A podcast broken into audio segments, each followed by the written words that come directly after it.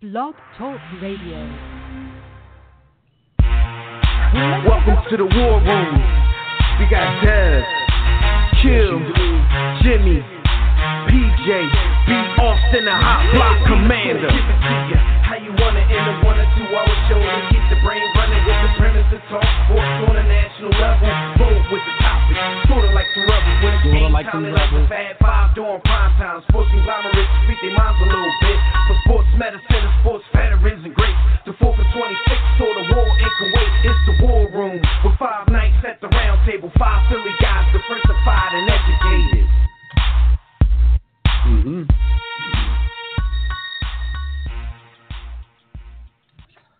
What's going on out there, War Room fam? You are once again live in the War Room, brought to you by War Room Sports on the War Room Sports Podcast Network. I'm one of your hosts. I'm Dev McMillan. I'm in the building with my brother, B. Austin. Jimmy the Blueprint is scheduled to join us in a few minutes. Look, man, we are simultaneously engulfed in the madness of March with the NCAA tournament underway, uh, which tipped off earlier today, and the frenzy of NFL free agency, which officially kicked off at 4 p.m. yesterday. So, just in, in, in a few moments, you know, War Room sports writer Gus Griffin is going to join us to give a few betting tips on some first round tournament games and to discuss his latest piece on the potential abolishment of the automatic bid in the NCAA tournament. So, settle in, keep it locked right here. And to get in on the conversations, make sure you join us right now in the JW Philly Realty chat room. That's blogtalkradio.com slash the war room, or you can join us on Facebook or Twitter at War Room Sports. You can also call us directly in about 15 minutes when we open up the Digital Extreme Tech Hotline. That number, as usual, is 323-410-0012. One last thing before we get it popping, make sure during the week when we're not live on the air that you check out archive episodes of our show at warroomsports.com, the War Room Sports mobile app, iTunes, TuneIn, Stitcher, and most other places you do your podcast listening. What up, B? What's going on, man? Look, What's on, my youth? Everything crisp? first and foremost, according to a whole lot of people on social media, you know, we lost two legends this week. One in Stephen Hawking, and two Yes. In the form of Craig Mack. you became a legend. All you gotta do is die, and you're legendary. Um, thoughts? Is Craig a Um, legend? I'm just gonna say, man, Stephen Hawking, you got to pick up some of his book and get to reading, and you'll look at outer space in a whole nother light, man. Um, plus, he's a pretty good dude.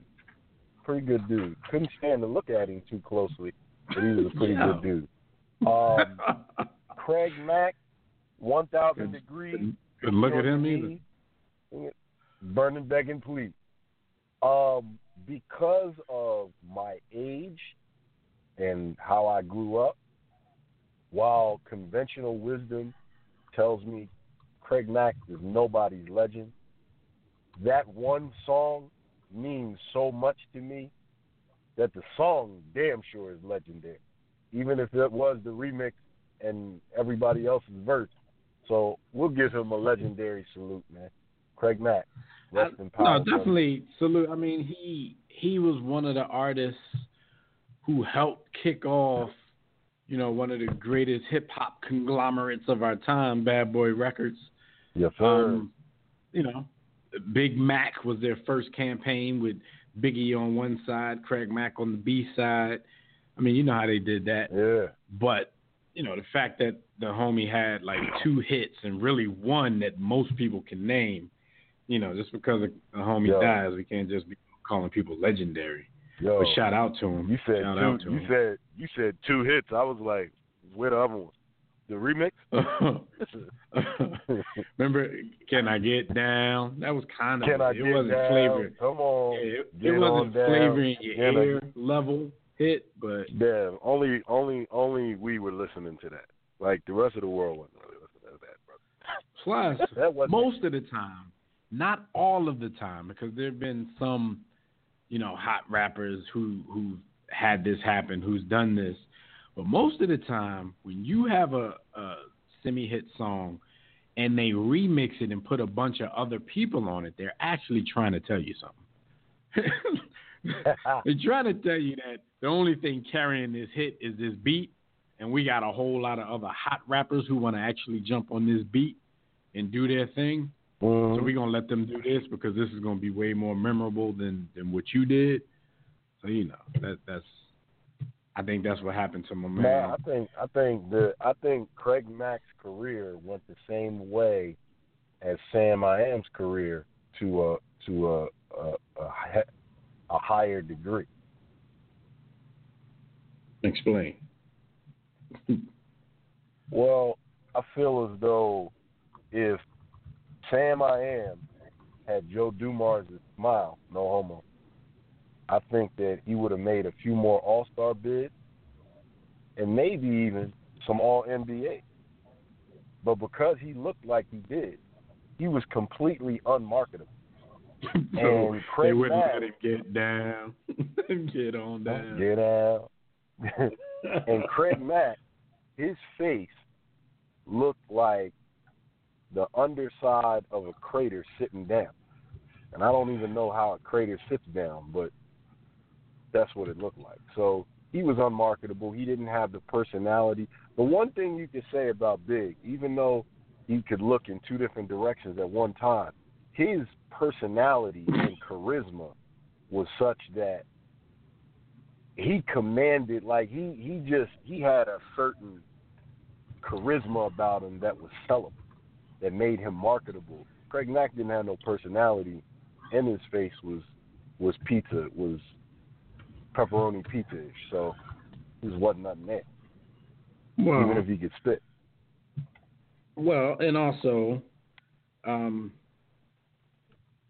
Big, he owned that. You know what I'm saying? Big, Big, that was a part of his Yeah. charisma. You know, he told you he was ugly. He rapped about being ugly.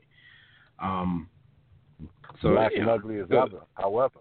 I, I don't know if Sam, Sam, Sam didn't have thin skin, but he didn't own that. You know, you never heard him talk about it. He just had, you know, well, I'm supposed to get mad at that. But other than that, you know, he, he didn't. He didn't do much, or much. Gollum.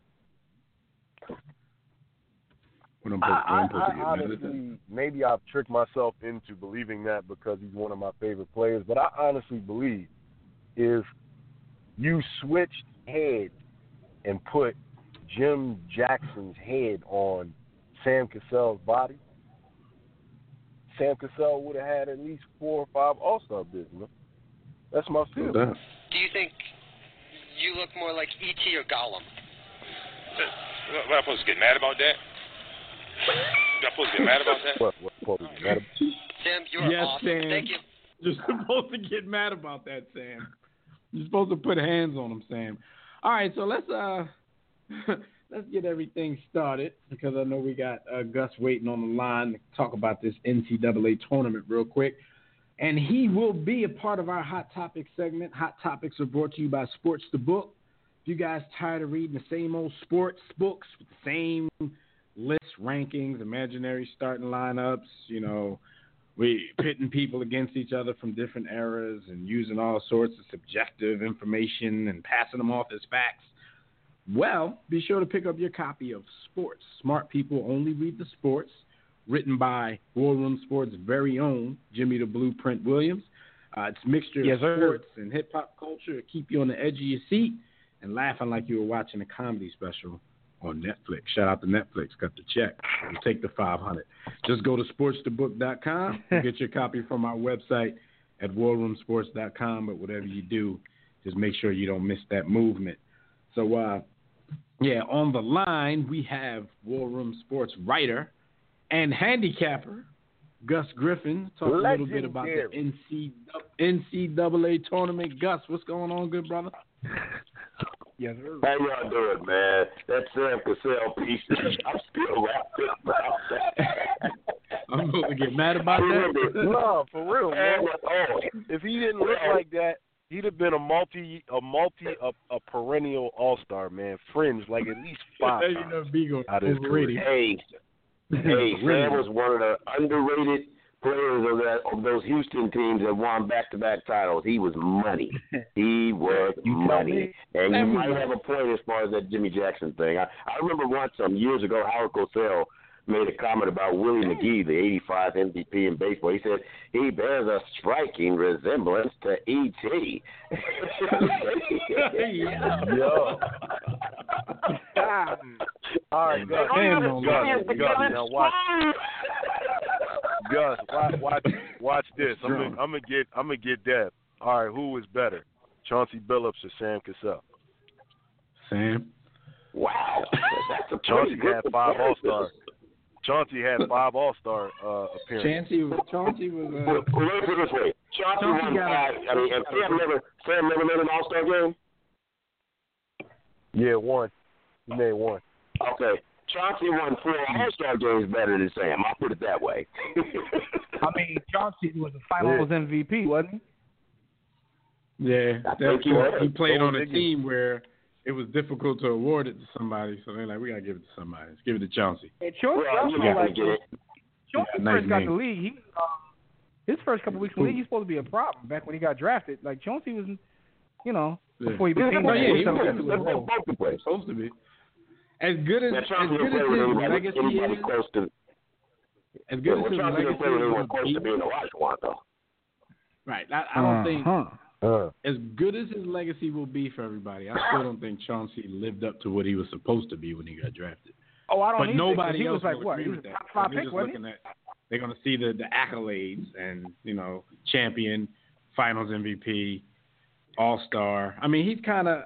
I think that Pistons team they ran into that Golden State type situation where the team was winning so much in the conference, so just, and everybody was probably on equal footing. Let's just put all of them in the All Star game. You know, whatever. But um, but that's that's B's man. So I mean, I mean, I'm not dissing Chauncey. He was good, but I I, I think a little bit overrated.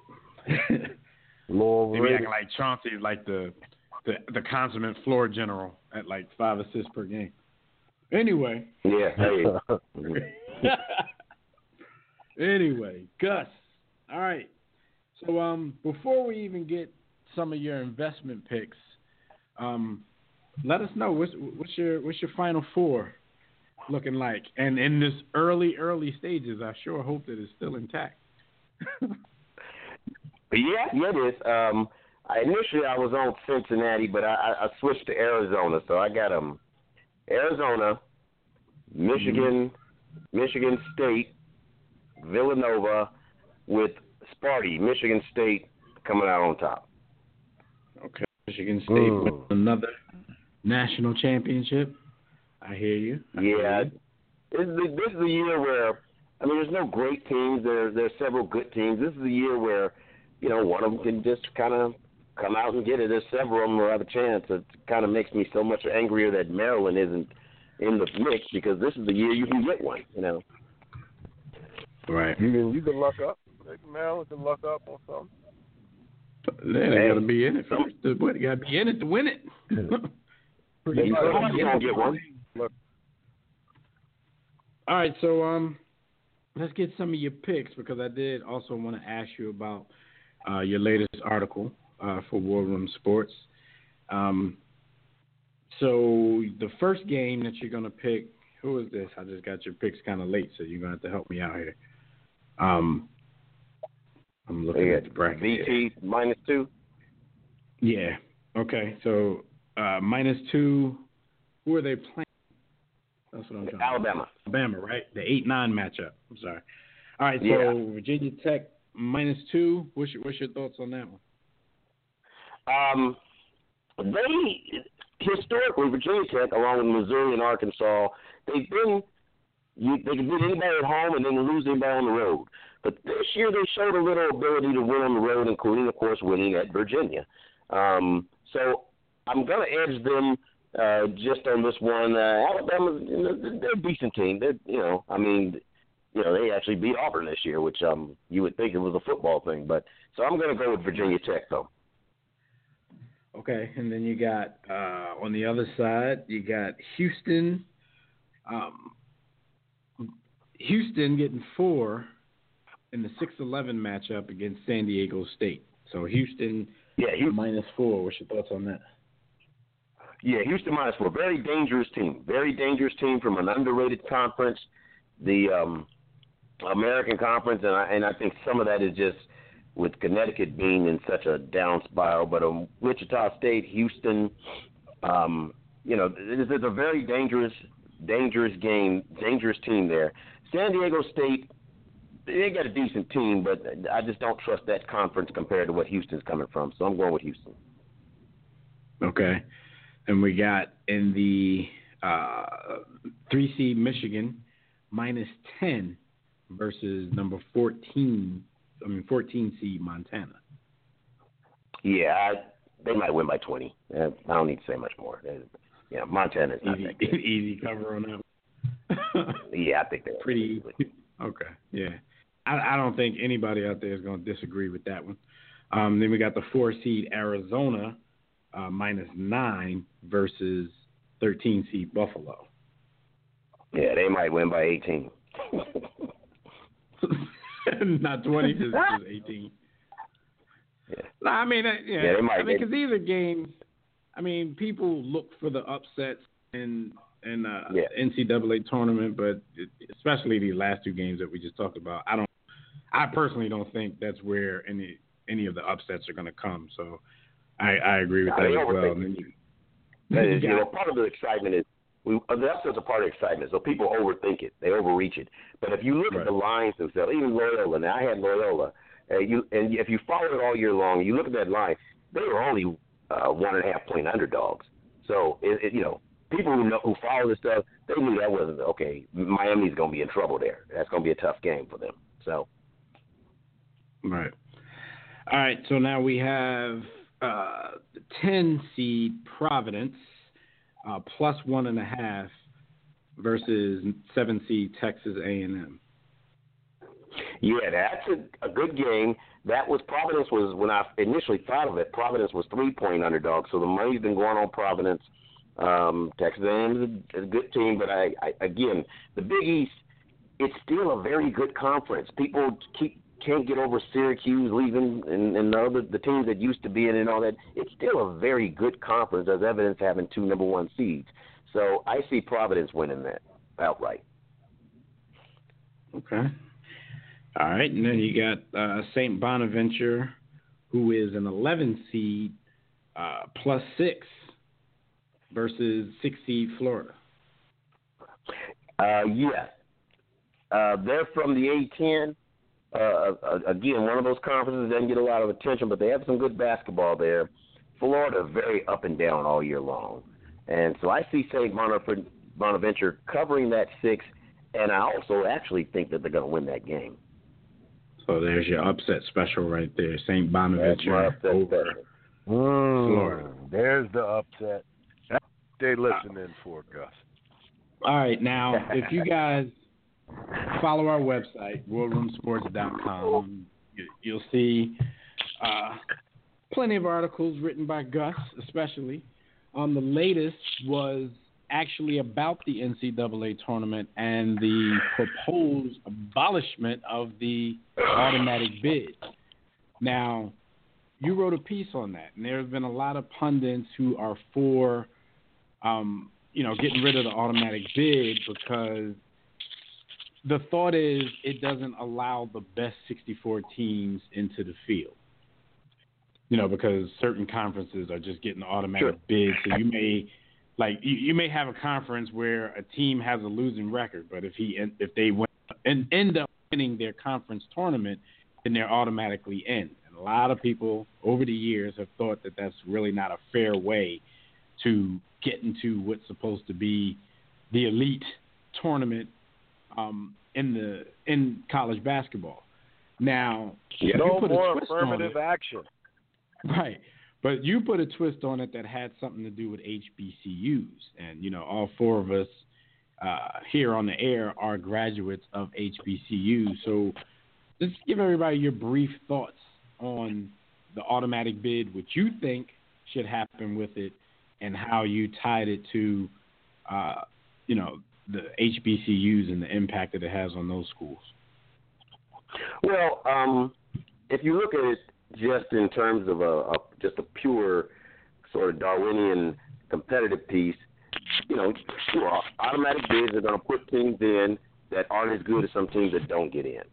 Now, and you know, obviously that's something that you'd be concerned about. But the alternative is to go to the football situation, basically, and and then what we would have is as an HBCU can be as good as let's say Central Florida was this past year and have not an inkling of getting a chance to win the whole title. That's not fair either. That's I would I would argue that that's more unfair if that's a term than the current situation. Right now we have the automatic bid and three MEAC teams, Coppin State in '97, Hampton in '01, and um, Norfolk State a couple years ago. Three MEAC teams have actually won from a 15 seed. So it's not as if, um, at least as far as the MEAC goes, it's not as if uh, that three of the eight, eight 15 teams have won. So it's not as if they haven't had any success. Um, Right. And they're all got put out in the next round. So it's not as if you're having a team take a spot that really is, uh, you know, a legitimate shot of maybe winning the whole thing. What you are doing is including teams that have historically been kept out of the big money pot in the money pot. You're talking about a money pot that's going to clear a billion dollars within the next few years. And HBCUs, Yeah, without the automatic bid, we'd be totally shut out of that. And so, to me, the issue is bigger than just pure athletics. It's about some basic fairness for schools that we all know haven't gotten that basic fairness. And contrary to our Secretary of Education, you know, they're not existing because we chose to go there. We chose to go there, yes, but their existence wasn't by choice; it was by necessity. And so, I want to keep Right. them in that money pot. Yeah, I, I understand Um, exactly I what you're totally saying because- respect that. Yeah, Oh, that my bad, perspective because I, I no, you're good. Most most people when they have this conversation aren't looking at the economics around NCAA sports, um, particularly this, you know, scenario like the value of each game in each round to the participant is huge. And so Exactly. why should we be made to give that up when historically the economic impact of the disparity between the various ethnic groups here i- i- you know we we- historically black people have been lower on that totem pole and still are so why not support our institutions being more economically viable through participation so I, i'm i'm with you there i'm 100% with you Yeah, I it's- it's- understand. it's a- Uh, I was just gonna say, you know, I, I, I do understand probably the fact. I mean, I can't prove it because it it hasn't been abolished yet, but I, I would assume that no matter how well a, a, a MEAC or SWAC team does without an automatic bid, there still really wouldn't be any chance of them getting into that tournament because the first thing they're going to do is talk about their strength of schedule, you know, versus the other teams in the field. So yeah, without an automatic bid, there is probably no shot. I mean, you probably can go Right. undefeated in the. MEAC, but as long as you only played, you know, teams in the MEAC and maybe a few more mid majors um, early in your schedule, there there wouldn't be a shot in the world. There will be a shot. And, and the thing is, they sometimes they make it sound like well, it's a matter of who you play and where you play them. Well, you know doggone well that if the big school gives you a game and they know you're good, they're going to make you come all the way across the country. They're not going to give you a home and a home. They're not going to do that. There- There's nothing for them to gain in it. They're going to make you come all the way across the country. They'll pay you X amount of money to do it. But it's, it's the system is just not set up for you to affirmatively make yourself competitive. And so without that automatic bid, we are done. We're done. yeah no Yeah. I, I i totally agree with that i totally They make agree you with come that Get that check. They make you come That's get a check I'm and a never, beat down. I'm never and you mad. I'm never mad at those times when Florida State um, plays Florida A and M. I'm like, yeah, it's gonna make for great jokes on the War Room, and we're gonna clown the Rattlers. But at the end of the day, they probably got a million dollars for that game. So I'm like, go get that back. Go Yeah, it's and it's secure the bag. It, it, yeah, it's it's not it, it's not a system I'm comfortable with in terms of the football thing because just the physicality piece and you know like I think it was I think it was was it um, Savannah State or was it Graham? It was one of the one of the HBCUs was going to put their fellas uh, on a bus to drive to I think play Oklahoma State, and they got a lot of pressure, a lot of hassle about that, and uh, it, you know it pressured them into going and put them on a plane. You know, you're making enough money to do it with just going to the game. Right. So I'm not comfortable with it, especially in football. But from an economic standpoint, you know, you, you, what, what alternatives do you have? That's the reality of it. All right. Well, everybody, just make sure you go to warroomsports.com and check out uh, Gus's latest article so you will understand everything that he's talking about right here. But, Gus, thank you again for your time. Um, we're going to try to get you back next week so we can get some picks before the Sweet 16. Um, so we'll see you then. We'll talk to you then. My pleasure. I'm Dover, but I'm not running this time. All right, man. Talk to you next week. All right, Gus. Uh, Gus Griffin, everybody, War Room Sports writer and handicapper. He may have won you something, may have lost you something during the football season, but you know, I still give him props for his his, his late season comeback. The last two weeks, he, he put it all on the line and, and made a nice little comeback. Man, he's, So, he's helping you invest, So, uh, diversify your about that- portfolio. the the automatic bid thing be like like is is there two sides of this for you? I mean, because there is for me. Like when you're just looking at it from a pure competition standpoint, like we complain all the time in, in every sport. Like we want to see the best teams, Yeah. you know, in the playoffs at the end. So like, is it really fair to competition that we have to let teams? And this is not just an HBU HBCU thing because there's a lot of conferences out there that aren't from black schools that get automatic bids with teams that probably shouldn't be in the tournament. Um, while certain teams, you know, have to go to the NIT, certain teams don't do anything in the postseason because of this system. So how fair is it from that standpoint, you know, versus us being graduates of HBCUs, us being black dudes saying, go ahead and get that bag. But on the flip side of that, how fair do you think it is? I think it's completely. When when we talk about, you know, I got to go to one of my my uh, catchphrases: competitive greatness. Oh, it's terrible. it is. I, I I admit it's it's complete hogwash to have, you know, Morehead State competing against UConn. Um, but like, I can't get past I'd invite my Morehead State to HBCU any party. bias. Yo, tell them to stop using our stop using our um our boys as labor as free Our labor best- and let them all best- go to let them best all go to. HBCUs. Yeah. Let them all go to HBCUs and we have our own tournament. Get them. No, mind. Go ahead, Come get go them. ahead, you got it. My fault. Get 'em. I'm just saying, like, No, get them. Get them. I mean, cause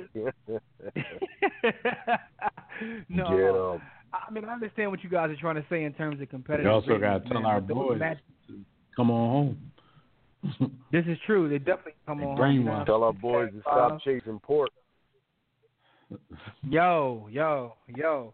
Listen, man. You know it's going to take for us Leave to the ghost pretty much surf build girl the- alone.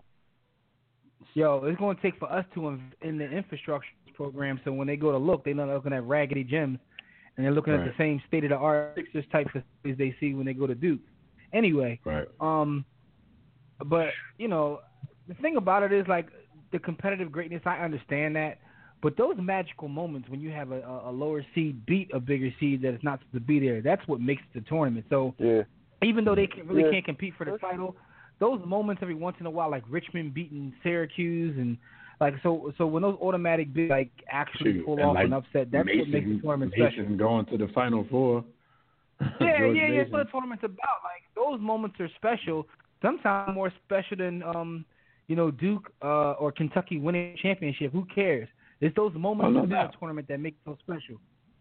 Because when a Mason gets on a run like Some of that, it's no doubt, and you know that I'm rooting for that team. Like I started Yeah, rooting some for of that the team like they were some from my hometown or something. yeah, some of that, your- at that point. Some of your examples though, like as as much as George Mason is a mid major by definition, they've had enough success in the tournament and in and in NCAA basketball to appear like period. I don't really look at them the same as I look at at a MEAC school or a SWAC school. Like they can actually put together good recruiting classes from time to time and and realize and experience success. It's kind of like kind of like the brother Shaka Smart coaching at at, at uh, where was he at? That he VCU. at VCU. It's like some of those schools. But I don't- but yes, I don't- mid majors, but it's I not don't know. I like disagree with it's not the. like Howard. Yeah, I like what, what success does class, Mason though. they have in the tournament though? Like I don't know what I was about success you're say, talking I- about. Maybe I disagree with that. maybe you know The- something I don't know. I would I would attribute Alternative facts. both of those programs and what they've done in the past decade to coaching, not necessarily recruiting classes Okay. because they were you know their recruiting classes didn't really make noise. And while you're saying that, like Yeah. I've actually seen Howard in the past five years get lauded for their recruiting class, and then you know hyped everybody up, and then it never materialized into anything. Panned out. But yeah, Yeah. so I don't know. I mean, I don't know. I I I, I want I want to give Shaka Smart and and um, Larranaga their props on the coaching jobs that they that they did with lesser talent. You know what I'm saying? They may have gotten some guys to come after that run because a few better guys in the area probably said, "Man, you know, if they can do that, if they had me, then blah blah blah." And then you know, never really work out. They both leave for bigger programs, and then they're right back to where we're used to them being. But no, it's it's an Yo. interesting interesting topic. But everybody, make sure you go to warroomsports.com and check out uh, Gus's I article. know. I, I'm a, I'm a, I'm gonna need my brother to tell me the success that George Mason had though. Like really. Yo, George Mason, George, Ma- yo, George Mason's been around like a hundred years. They've been around like a hundred years. They made it six times, yo. And three of those six times, they was a fourteen or higher seed. So I'm trying Yo, to see all the success I've they seen yo, I've seen yo. Why you say that? B, I've literally Hampton has had more success in the tournament than George Mason. Besides Dog, that one George run. They, they had. They George had. Mason, George Mason has only been a, sin, a single digit seed one time in the history of their school ever in life in the universe. Yo, they won a total. Of, Yo. they, won a, they won a total of I've tournament games in like 150 years, dog. May- maybe maybe I'm maybe my press you on bias is is uh my yeah he's putting pressure on my my bias is because I've seen my alma mater actually recruit and give money to people that cannot play basketball like they literally can't play basketball and they, and they're on the team I keep telling you that once in a while, even your alma mater, once in a while, people believe the hype on it, on something. You know, even when we were there, you know, they recruited that young boy Yo. from across the country, and everybody walking around school talking about he could go to the league. I'm like, what league? But No, e- either way, either way. I wasn't talking about him I wasn't talking about him and we can't name no names to protect the guilty but we've seen people I was about to move on. team I that know you like, like to name names. I was about to just like, why bring that up? I'm like, I'm like B about to say his name. All right. So we got some calls on the line. We're gonna go to go out to Arizona to the biggest Alabama fan we know. Jimmy says he's surprised, you know, they be letting them into the state. But uh Tobias, roll damn tide. Roll down ties. Like, it's me. Shout out to Segregation Jeff now, Sessions. segregation forever. Shout what's to going Jeff on, fellas? Hey, fellas, what's Man, going on with y'all, man? So Yo, Hello, can you hear Bama me? plays, at, uh, Bama plays VTech Oh, we got- at nine twenty. Eight nine Yeah, we matchup. got the uh one. I've been saying this forever. Collin Sexton is better than Trae Young. Can we just get, hey? Oh. Let's just be honest about that one. Uh, I just I, I to call that Collin Sexton versus everybody, but I don't really gonna go that far. They they might be Virginia Tech, but they don't have a chance of hell against Villanova. I'm just being honest about that one. But um, Speaking of Trae Young, they- Oklahoma lost to the 17 Rhode Island in overtime earlier. Trae Young had 28 points, five rebounds, and seven assists in his uh, only tournament. Well, his this is going to be, you know, he's out basically. You know, so he his Hey, appearance. Tobias. uh, Now he Yeah. Tobias, I have a question. I got a question you can help me with. Like, with Alabama fans, I know they have a lot of white sheets. Like, where do they get them cleaned at? Do they take them to the cleaners, or like, is it a place guys like? You know what they say? They say, "Hey, boy, clean them sheets, boy." That's what they say. Uh, Just asking. You can help- I'm just trying hey, to figure no, out, what like, we do? know, Jimmy's No, we make asshole. Auburn do, fans they- clean our do- sheets. do- do they just buy new ones and poke holes in those? Like, take them to the dry cleaner somewhere? Like, you know, maybe on How campus. do they Maybe carry? someone on How do they? that How do they? How do they carry those heavy crosses that they're going to burn around? How do they do that? Where do they? Where do they fit? it? Ironically, that actually happened when I was a kid. When I was a small kid, I was, my mom was Yeah, like, I'm so sure that- it did. Yeah, and that happened for real to us. And uh they try to live in the burbs, you know, they ain't like that. But hey, just how it is. But hey, you think Alabama's bad, take a trip to Mississippi. That's all I got to say. Uh, Let me tell you this. Still I ain't, burning. I ain't going I to am either not. one of them. I'm never I go to interested one in them, going gonna through. I'm about to lay my hypothetical game down if I go to either one of them places. I um. but man, but you know, I was Go in ahead, the tournament. You know, I did pick. I screenshot it where I picked Loyola to beat Fred's team. I don't know if Fred gonna claim to you after this one, but as, that was one that was kind of obvious. But I, I don't mind the automatic bids, and I don't mind like a school for the SWAC or the MEAC get in because that money, like those schools don't have the resources like your big boy schools to to like not get the automatic bids or take those games. See what people don't realize. I don't use the HBCUs for example. Most of the kids are going to school on credit, and we know for obvious reasons why, which ain't our fault, is the way the system's set up. So you're not gonna have like a, a guy bring like a regular black guy putting up a hundred thousand or a million dollar endowment like you do at the Stanfords or Texas and stuff like that. So that money from those automatic bids or playing like in Alabama or Florida, or something like that, could help those athletic programs because you got regular everyday but, white but people Tobias, with funds let's, paying let's, back, let's back that up. Let's back that up though. Let's back that up because one of the issues is um, HBCUs produce most of our professionals in the African American community. Most of our doctors, our lawyers, our inventors, our, our judges, they all come from HBCUs. So that's not an excuse that they can't donate that way. Fact is, they I don't donate that way. They don't donate that way. Like one of the biggest issues that plagues HBCUs is alumni not donating. They have plenty of successful alumni, and that goes across multiple schools. The fact is, they just they they and, and I guess that leads to uh, management of the school too, because for some reason, um, schools aren't able to have the alumni donate the way that other schools are, because other people take more pride in their schools. So this is a deeper psychological issue. We don't take pride in our own institutions the way we should. You know what I mean? Like know what, they take pride in their schools.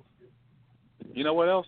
It's like it's like uh and my thing, if you only got a hundred dollars, donate that. You know what you can. Like even like Miami. A lot of those players who black players came over there, hey, I'm saying the white school for them, they ain't donate. The Rock donated a lot. But what I'm saying is like you're right. It's pride in that. We don't have pride in the family business as well. We must have pride in those institutions. And I think that's like you got something there where you said, I want this institution to do well. If I only got a hundred dollars, hey, I give you seventy five. Anything is better than nothing. Every But- but every little bit, every little bit counts, man. And the fact is, like, and even someone on this phone, like, like even I, I should do better in terms of my. I mean, I do to uh, the HBCU I attended. You know what I mean? You know, so but at the same time, I probably do more. Um, you know, I, but but but it's it's a it's it's a bigger issue there, and I, I know that B. Austin can speak to this. The fact of the matter is, all of our institutions, whether it's a school, whether it's our banks, we just don't take pride in our own things, and a lot of time look and say, okay, let's get this uh, bag from there because we can't uh, have don- we can have donors that way if we wanted to. There are a lot of Yeah, we don't. We don't. Um, that that what what you're talking about there takes us into a deeper a deeper issue, and and we don't have yeah, that's why I time really to, delve into that. That's what Tobias. it is. That's, that's Yeah, exactly but it is. At the end of the at the end of the day, I'll say this: the absolute worst worst result of white supremacy is how black people feel about themselves and their institution. Like Mhm. you let you let you let uh, uh, a white bank teller in a bank or platform person sitting at the sitting at the at the desk give them bad treatment or whack customer service they're going to identify that with that particular person or that particular branch, but not all quote unquote white banks. But if they had that Dog. same experience at a black bank, yo, I'm, It's never, all I'm over. taking It's my all- money it's out of all- all black banks. Dog, listen, Walmart has the worst customer service out of any business I've ever been to. Like, you- yo, you go in a joint, there's 600 people, and they got one line, and they don't even care that their customer service is terrible. But yet we, Dude, get, get this, You know, man. Hey, fella, get this. Tobias, it Me, goes me and back my to lady. mental slavery. Go ahead. Bob Marley told you to emancipate yourself from that, man. Emancipate yourself from slavery, B. That's what it is. Yeah, 'cause you know, me and my Oh, lady went out to eat, right? And uh, I said I wanted the swordfish.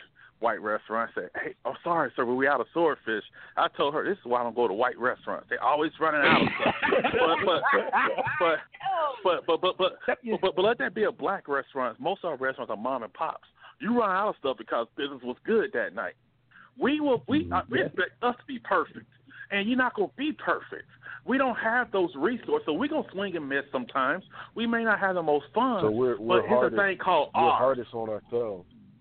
Yeah, we're, and we're I'll hardest on ourselves to buy, and that's because we don't love us. We don't identify with beautiful or or thriving or success or positivity with us and our people. And when we do do well and our esteem is high, we separate that esteem from cultural esteem. But again, we going we going off the deep end, man. Yeah, Listen, it's we gonna gonna do about Make it last Alabama and them sheep. Let me make it last. But, but but but can I say this real quick though about the NFL? Mhm. Boy, boy, boy. Like I said last week, and I said it again, it's confirmed. The Tampa Bay Buccaneers are mathematically eliminated from the playoffs already. You got a GM who, who, who's a lame duck, head coach is a lame duck, and all they did was even try to sign a bunch of guys we never heard of. And um, hey, you y'all got, no y'all got Bo rush. Allen. DJ Willie G was the happy about that? that. Y'all got Beau Allen. The, the only Bo the I know is Bo Outlaw. Yo, Uh, yo, yo. Hey, The only Bo we acknowledge is Jackson. Yo, DJ Yeah. Willie G said that in the um in the group chat earlier. I was like, yeah, my Tampa Bay Bucks got Beau Allen from the Eagles. I was like, thank you. Hey, yo, yo, I wanted to thank you for taking him off our hands. Like, thanks. Like, that's what's up. But but you, Yo. said that you like know y'all the got- part that kills me is that uh, the part that kills me is diddly?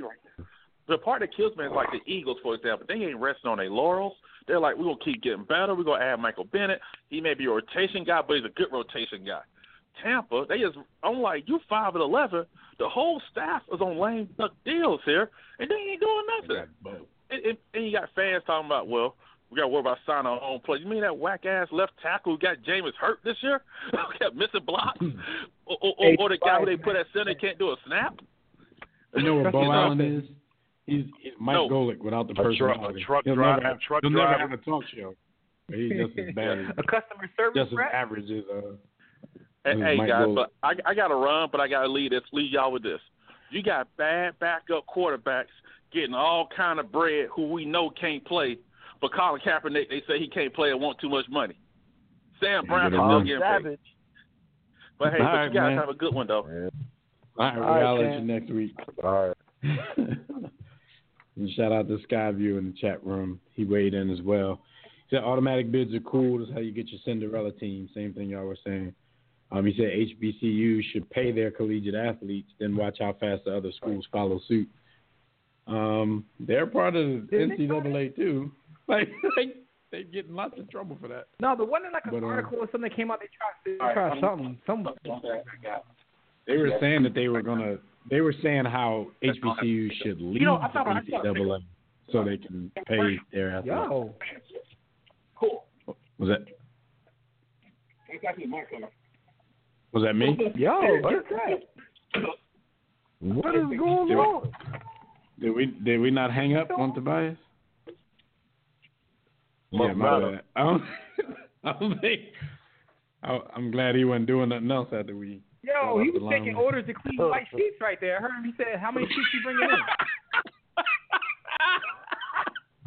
in?" Yo. All right. So, anyway, man, y'all y'all stupid, man. Penny Hardaway, keeping with college basketball, is uh, set to become the next head coach at Memphis. So you know, since he's a legend there, he's kind of coming full circle on that. But there's a, a a group out there who doesn't really think he's qualified. Like he has a dominant high school basketball program, but many people aren't attributing that to his coaching skills, but his recruiting skills being Penny, and he also runs uh, a big AAU I mean, so program in that's Memphis. what you need for college, though. That's Being what a you need for legend. the college program. No, that that's true because if he can get the best talent in Memphis, you know, on his AAU team, and he's sending them, you know, to Division One schools, if he can get them to stay in Memphis and play for him, then he could have some pretty good teams. But then again, you know, can you get 12 guys from Memphis and and be that good? Are they hooping like that in Memphis? I mean, I ain't know you they, can get- I ain't know they you were can getting get no the money in 12 Akron. guys in the- you can get the best 12 guys in the city and and dominate the city, but can you get a bunch of guys from Memphis and dominate college basketball? So I mean, I guess that's I what they're asking. So without some It's major, possible. I mean, yeah. but here's my thing. I mean, no, First off, uh, I didn't know they was getting. I didn't know they was getting no money in Akron, but they was. But even beyond that, um, the second thing is, what kind what kind of success has Memphis had with pre Penny Hardaway? You, you act like he's taking over North Carolina, Duke, or Kentucky or something. You taking over Memphis, dude. Right. Well, you, Like, know, you know, they had yeah. Tubby Derrick Smith. They just didn't have. walking through that They didn't have. Kentucky Tubby Smith. They had old head Tubby Smith, who probably ain't wanted, Old Yeah. you head know, stuff. he probably was in it for the paycheck. W. They had the Larry Holmes version of Tubby. Flabby and sick. Yo, Pac bodied uh, Larry Holmes with that because every time I think Larry Holmes, that line comes to my mind. Like Larry Holmes is literally one of the greatest of all time, but Pac made him like just relegated him to the end of his career. Anyway, Tubby was in Um, the school cafeteria thing- like, I like soup. What kind of soup? yo, my man Larry Holmes was that he had a rotary phone in his car in like '81. yeah. Tell me y'all saw that clip on that uh, 30 for 30 yo. Yeah, I forgot about Yo, that. yeah, the rotary dub. Yo, he was riding through the. It was on tape. He was riding through. Had a rotary phone in his car. I don't know how he got it to work. What like who hooked up? But Larry Holmes was killing him with the rotary phone. But anyway, um, it's not like he's taking over like the, the a Memphis program that's a powerhouse right now. So he needs to chill. Like I think this is a good move. Um, I, I saw that he has a dominant high school program. To me, he is like Memphis basketball. I think of him in the little um run they had when they was cheating. But you know what I mean? Like he is Memphis basketball. Stop. You ain't cheating. No, you and he is.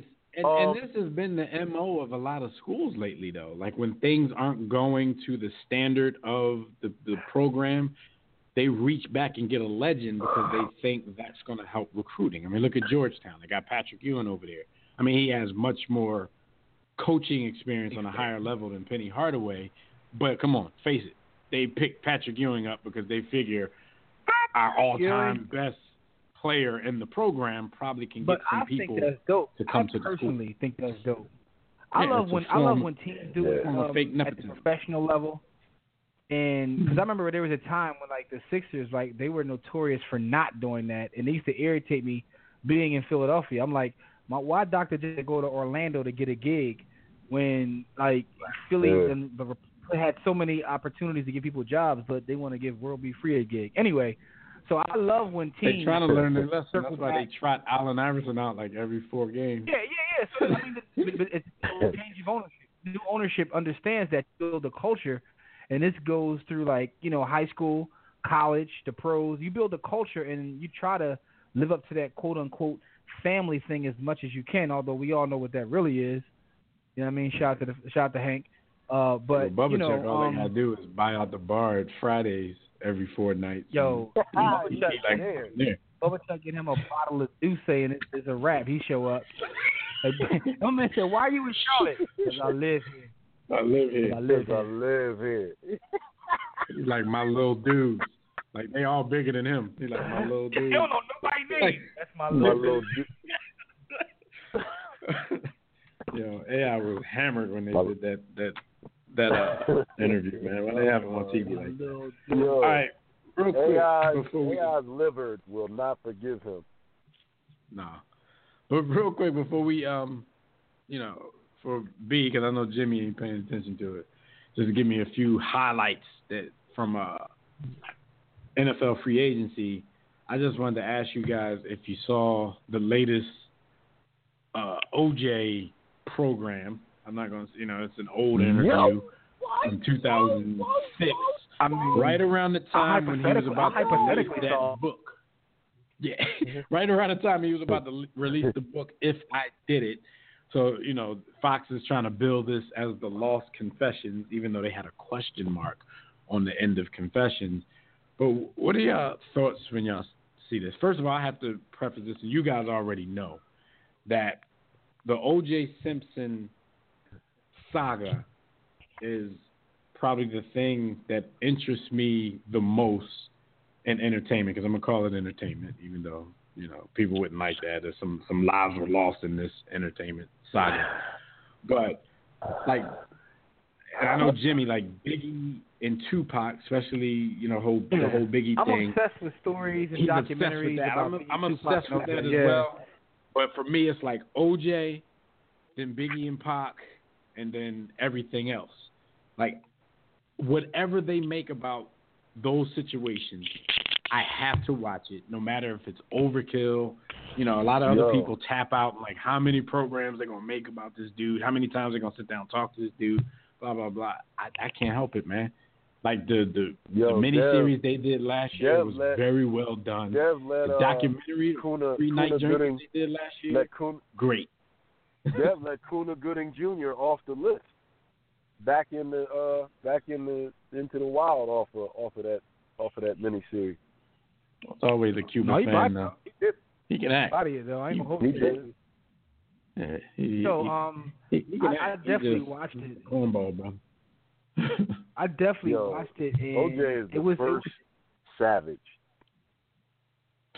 His level of Hey, savage. here's my thing, right?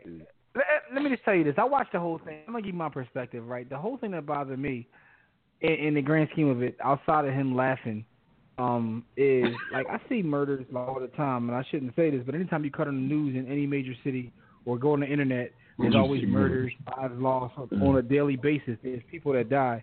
I've never once thought, hypothetically, if I killed that person, how would I do it? Like, Right. like, my, let alone the mother of your children. Like, why are you even Yeah. thinking about a hypothetical? Like, we all know that he did it, right? We can, we all. I mean, let he it. alone But that my you thing were is- on trial for doing it. Like, Yeah. Now I know at the time he needed money and he was scrambling, but dog, you could have thought of something. Get a job, beloved. Like, what are you doing? That that that's the. What cra- you- I mean, that's the that's the. OJ is 100% sociopath, 100% psychopath at this point, and you know, most likely, like you said, a murderer. It's just it's wow. Like like he he, he sat there, laughed through it like he was having a casual conversation about, you know, things that go on at home with the kids, and he was just laughing through this as if two people didn't lose their lives in what ended up being the trial of the century. Um, like he didn't have to pay in civil court for the murders of these people. Like Jimmy said, he definitely was out to get a bag at that point because you know his money probably was spent paying the the, the Goldmans and, and and his wife's family. But it's just amazing to see him sit up here and just be able to talk about this so nonchalantly. Um, And- when he started doing the hypotheticals, Jimmy, did you peep how he added somebody to the story? His friend Charlie, which to say, me, I to say, Charlie was, was nobody Andy but his was on conscience. Charlie. Char- Yo, Charlie was his on conscience. Charlie like that, man? Charlie ain't Charlie I'm ain't bothering thinking- nobody, man. He's he's a crazy dude who's calling his his alter ego or his conscience Charlie, because everything he said Charlie Oh. did. Think about it, Jim. It was it was all conscience related. He was like Charlie, like yo, I think we should get out of here. Yeah, that's what you told Yeah, yourself Charlie- after you Charlie- stabbed these people. Charlie was on his left uh-huh. shoulder. He had Owen on the right and Charlie on the left. So Charlie said to grab this knife. yo, what's wrong with this dude, man? All right. Yeah, Hey, I'm not OJ. gonna spend too much time on Man. it, but it's so fascinating, yo. Dog, he, all, the, all, the, all the investigation into his life and everything, and don't nobody know no damn Charlie. He, yo, he gotta get out of, he out of control. No, Oh, no, he has no friends named Charlie. It went from hypothetical to yeah. When I killed him, right? Like my man went in the straight first person, like talking about his Yeah. feelings he had afterwards. I'm dog. Listen, man, you are bugging. Like how many? It- it- I mean, we watch a lot of. How many times have y'all been murdered and said hypothetically I would do it this way? What? Right. And it, it's I don't care if it's somebody I don't know. it's just a, it's amazing because the reason why this interview was never shown and the book never came out is because um, the Goldman family uh, put a put a stop to it. So I'm wondering how it came out now. Like, is there some kind of statute statute of limitations on how long you can stop something from coming out, or did they come back to them in 2018 with a bag and you know ask them if they were healed enough by this time to to sit here and, and watch this dude do this? And then the commentary OJ on the side, your man Chris OJ barely Darden paid him will any- ever be salty that OJ is walking the streets when it was, you know, he played a big role into the reason he got acquitted. So I think that's why he's Yeah. salty. Yeah. Chris Darden was Yeah. over there and mad as Plus hell. he lost the marsh again. He lost the marsh again. Plus you got like kind of you got kind of excommunicated from your community um for Yeah. essentially essentially trying to do the right thing. right, right. Because everybody who Yo. who who made him an outcast, I, they all in their mind think right now that O.J. Simpson is a murderer. yeah, they do. But Yo, shout out but to Johnny nobody. Cochran, yo. they, You a legend. but, beloved. but they not. But they not big enough, Jim. They're not as big as uh, you know, Jesus and the boys. They're not. They're not going to apologize to Chris Darden. They're just going. No, they definitely not gonna apologize to him. Yo, shout out, Let it go. shout out to uh, shout out to my man Johnnie Cochran though, because that just proves your your legendariness. You Yeah, went in there and, and, and played like a fiddle. All right, so so real quick because this is you know still going on. It's going to go on for a while, but Bios in the first uh, day and a half or first two days, well no, first twenty six hours officially of NFL free agency. Uh, any highlights out there for you? Uh, absolutely. um, Guaranteed money. allegedly, the Turkey. game is changed now that you has gotten a guaranteed deal. Um, I'm just waiting for them to give Aaron Rodgers the entire state of Wisconsin. Like, there's no way that he doesn't get the state of Wisconsin um, based on on on Kirk Cousins receiving a guaranteed eighty. What is it? A guaranteed eighty-four million. See, but over, I, over, I've heard some. over, Yeah, over three years, three years, eighty-four million all over guaranteed. And then they traded for Trevor Siemian to be his backup, while um, uh, Case Keenum is now the quarterback of Jimmy's beloved Denver Broncos. Denver Not sure Broncos. that's going to work out. They, They probably still should draft somebody. They made him. They made what a time! mistake. What a time to what a time to be a mediocre white quarterback. Right. Yeah. But, but listen though, about the Aaron Rodgers thing, B, that's everybody's. That's what everybody says. You know, as soon as you bring up the Kirk Cousins thing, but Aaron Rodgers, you know, he publicly had some problems with them getting rid of Jordy Nelson. Um, he claims that his whole mo right now is for them to to win, to win a Super Bowl, to win now. And if he got the kind of contract that Kirk Cousins has just so he can prove who he is in the game, that would put a big wrench in whatever they could possibly do to to win right now. So so I, I hear people talking like, well, Tom Brady wouldn't do that. Tom Brady has been taking pay cuts for all of these years so they can keep winning, which is a total misconception. Tom Brady has restructured deals, made his He cap get his bag, a little though. less doing deals, but he gets all of his money because he just pops up with these signing He bonuses every few years. His bonus. He gets yeah, his he gets bread. it as a, he Yeah. gets it as a bonus, which So it's crazy when I hear people fall for that Kool Aid, and they always say that. Yeah. So, so But is that, that's Aaron why Rod- it's you easy know, to do that though. yeah, Aaron Rodgers could possibly do something like that. You know, if his agent is crafty enough for them to be able to work something out like that. I But mean, if he and- just goes out gotta get the Kirk Cousins bag, Green Bay might not be winning anytime soon. Yo, and you got to understand that um, Tom Right. Brady has a wife that makes like fifty million a year, and I don't know what Aaron Rodgers' boyfriend does for a living, but that's probably not you know on the same level as uh. No. Well, Aaron got another career with the Yo, Globetrotters um, and State yo, Farm. salute to uh, salute to Malcolm Butler. Uh, Malcolm Butler got five years, sixty-one million from After uh, getting benched in the Super Bowl. from the Tennessee from the Tennessee Titans. Vrabel Vrabel uh, Vrabel called his old coach and said, "Watch what I do. How you like me now?" Um, with thirty million guaranteed. Now, even Yo, dang. before all of this, I don't think he that even good. before all of this, I never thought that Malcolm Butler was a thirty million guaranteed talent. I didn't Like, think he was I a was- thirty I was- million I never- overall contract talent. Yo, he made a very big yeah. In a very big game. So you know your name well, here's, you can here's cash the off. big question I have for you, gentlemen. The big He question I have might you, just got their. Like, ankles taken in the tournament. like so I've seen the contracts come through, like you know, through our group chat and all that. And I, the thing that I noticed, um, as an outsider at this point, is all the guaranteed money. So what does this mean with all this guaranteed money, like long term, and, and what is it going to do for the game? Is it going to be a good thing, a bad thing? Like if some of these guys start getting injured with all this guaranteed money out there, what's going to happen to uh, foosball?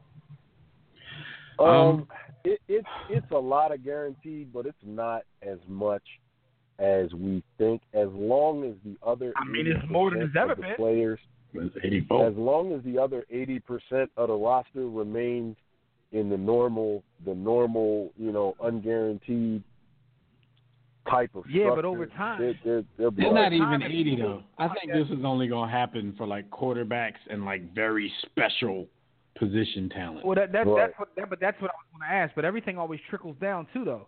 So if this is starting to happen here, it's going to trickle down eventually. Now, who knows what the percentage is? Jimmy, But a lot of guys are going to be like, Beau "Look, Allen- I'm not. Beau- I need." Beau Allen, Beau Allen ain't getting but a two million dollar guarantee. They're not giving Beau. They're not giving Beau no no guaranteed money for it. Listen, man. it, it it's, it's All I'm saying is, trickle, trickle all I'm man. saying is, when we start having the guys up top doing certain things, it definitely trickles down to the point where Mike Conley makes eight hundred million dollars.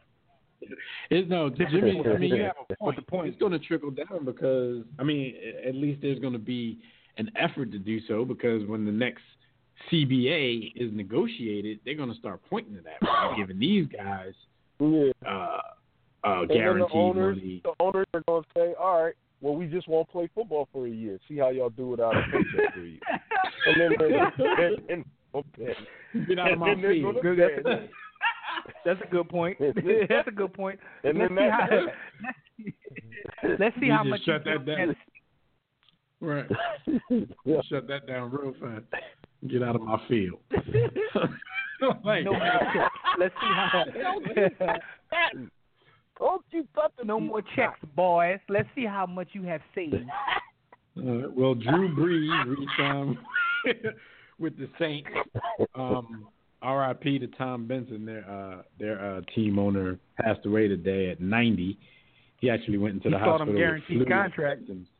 Yeah, but you know you can't you can't you he can't was get like, the I'm flu out. I ain't dealing with this. at 90 years old. You can't get the flu. That's a death sentence. Um, Yeah. The Giants Dog, have who wants to made some moves that have a lot of Giants fans scratching their heads. Two years, six point nine million dollars for Jonathan Stewart. Four years, sixty-two million dollars for Nate Solder. So, and the fact that Cleveland has signed Carlos Hyde. Um, there's a lot of people in that mix that are kind of confused at what Cleveland and or the New York Giants are going to do in the draft because the name that was floating around for both of those teams, of course, was Saquon Barkley. But with their additions, they have people second guessing what they might end up doing. Um, personally, I don't think either of the top two teams in the draft should take anything but a quarterback. Even though the Giants have Eli Manning, Eli Manning is up there in age. Um, they have a different head coach now, even though you know the first one. I mean, the coach from last year kind of gave up on Eli. If he was still there, Eli would most definitely be on his way out. But I still think at his advanced age, I think they need to be drafting a quarterback and and letting them sit behind Eli for a year or two. Um, so they can maybe uh, transition without taking a major dive. But that's just me. Yeah, I hope they do the wrong thing. yeah. The whole a- the whole Saquon, the whole Saquon Barkley going at number one talk. That's kooky. That's kooky talk. That ain't I, that ain't gonna happen. So he's up out of you know. I, I see him falling to five to twelve, um, and and and one and two are, are, are going to take quarterbacks. Um, but even if we say, okay, New York Giants, you have Jonathan Stewart and an opportunity to get Saquon Barkley, you have Jonathan Stewart. So, like Jonathan Stewart, so what what does that mean? Yo, at this point in Jonathan's career, an NFL team is going to say, look, we need we down around the goal line. We need you to go get some CTE and just fall into the end zone. Like, in that, Jonathan, No, I mean Jonathan and Jonathan Stewart, Stewart, when he you- was young and healthy, back. when he was young and healthy, Right. You know, he was he was the consummate backfield sharer. So we know you don't just pick up Jonathan Stewart and say, okay, all of our other plans are off.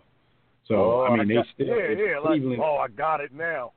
yeah, if Cleveland doesn't make that move, there's still a big a good chance that the Giants might end up with a Saquon Barkley, um, with Jonathan Stewart being his potential backup. Um, B. Austin, your uh, Super Bowl champion Philadelphia Eagles. Of course, we know they uh, they picked up Haloti Ngata to go along with the Michael Bennett trade from last week. Uh, Nigel Bradham is re-signed five years, forty million. And if y'all, if you guys remember, Ndamukong Suh was really uh, admiring the Eagles from afar um, earlier last season, and was saying, "I'd play for them for free uh, next year." I would hold him to that if I was the Eagles brass right now, and make the greatest make the greatest defensive tackle rotation that you could find anywhere with Haloti Ngata, Timmy Jernigan, and Ndamukong Suh, and of course the All Pro Fletcher Cox. Um, even Ooh, somebody would probably have to go, mean. but but I would- think the would- reason that he was liking what they were doing is because they shuffled guys so much, so you didn't have to go out there and play 70 snaps a game. Like Cox, Fletcher Cox didn't do that until the playoffs, so he was a little bit fresher than you know other defensive tackles in the playoffs because they had to spend so much time on the field. The Eagles line was good enough to, you know, mix and match. Shout out to Beau Allen, Right. the the All Pro going to um to Tampa. Truck driver. Beau Allen drives cement trucks in the off season. Um, All right, I, I I like I like the signing. Um, I like the signing. I think that it's a good a good. I don't know exactly what Haloti Naha, Ngata Ngata has in the tank left, but if he is ninety five percent of what he has been, that is a devastating signing to platoon to be able to platoon him in and oh my god. You know what though, B? I don't That's beautiful. expect him to be 95% of what he's been. And if the Eagles had a problem at defensive tackle, I wouldn't like the signing. But the fact that they're pretty good at defensive tackle, and because Schwartz runs the defense like that with guys shuffling in and out, I love the signing because you have a, a guy who's older, but he doesn't have to play a ton. You know, you stick him in there on the rundowns. Like, who's going to run against this team? Nobody did last season, but who's going to run against no them one they're shuffling those guys in? No one And just imagine, because I'm not even about the Eagles just running out and getting every big name that they could find. I know a lot of Eagles fans. Every time somebody hits the market, oh, the Eagles should get him. Like people forget that the Eagles just won the Super Bowl. Like we're no longer like we we're, we've been so programmed that we're always a piece or two away. That every big name that falls out into the market, Eagles fans are clamoring for. Like yo, we just won the Super Bowl without all of these guys that people want to pay a ton of money to because they think football money grows on trees and we can just pay everybody who gets released from their team. But I would like to see the Ndamukong Suh thing happen, just to shore up that scary, um, you know defensive tackle rotation because then you'll Um, you'll have you have I your run stuffers and then you'll have the guys who can even rush the passer from the inside. From the inside, yeah. I, I had a question with Malcolm Butler's availability. I would smack the the living dog ish out of Howie Roseman if he would have given Malcolm Butler thirty million dollars guaranteed. But I was going to say, is he an upgrade over what we have, and shouldn't we be investing in corner to replace the guy No. with green hair? I'm not I'm not Well- interested. I'm not interested. The Eagles had a bunch of young corners last year. I'm cool with those guys growing. I don't think we need to run out and just grab every big name or half a name. He got he got a name off the Super Bowl. like, Let them. I'm like let them grow. They improved throughout the season last year. So let them. You know, I'm I'm I, cool. I to let am them grow. very, I'm very impressed with with cornerback number forty one. I like him a lot, and I think you build from there. Um, I need more depth at the position. Don't forget- and real honestly, Don't forget they Yeah. got arguably the best cornerback in the draft last year. He just couldn't play until Yeah. the end of the season. yeah, Injury. Sidney Jones. So if he improves, you know, you, you never know. Yeah, But we'll see. We'll see. But yeah, I, I was I was happy with what we did. Um, I was happy with the attention paid to the defensive line and and shoring that up. So I, I thought we made great progress. But we got to talk about the Native American gentleman um, in the NFL who wears baby pads. yeah, Sam Bradford, uh, one year, twenty million dollars with the Cardinals. Um, by my calculations, uh, because this is this is a, a guaranteed signing because it's only one year. By my calculations, once this season is up, Sam Bradford would have made hundred and thirty-four million dollars in the NFL. Get that And I'm sitting, I'm sitting here like, has Sam Bradford played 134 games? Like, like, I, I don't understand it. But I'm, I'm, I'm in the same boat as Jimmy when I say, I mean, when he says, you know, get that bread. If they want to pay you, if people want to keep paying Yeah. Sam Bradford. He's going to be in his 14th year, and we're still going to be talking about his potential. If he don't get Yo. injured, man, that dude, he could be nice. They let go, they let, they let go of the honey badger and gave and gave this boy a bag. Yeah, Okay. Pretty much. Pretty much. Pretty. Yeah. Yeah. Hey, can you can you? I didn't I didn't understand that release. I didn't understand releasing the honey badger unless you're upset at his nickname. I can get that, but as a player, he is one of those hybrid defensive backs that is equally good away from the line of scrimmage as he is up on the line. He can play corner. He can play deep. Yo, he's like twenty five, Safety. B. And he yeah, and he's like he's he's close to my son's age. Like, why are you cutting him? Yo, I don't understand. but they cut him. They cut him and gave he didn't mediocre agree boy. Take a pay cut. All about money. Yeah. All about money. Yo, why would I take a pay cut when you pay Sam Bradford a gazillion dollars?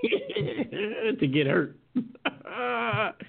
Yo, Sam is that dude. Speaking of Sam Bradford, um, Eric Weddle, the safety now with the, the Baltimore Ravens, he had a little something to say on Twitter about Sam Bradford. He said, So dumb. Bradford has been paid more for nothing than anyone in the history of the NFL.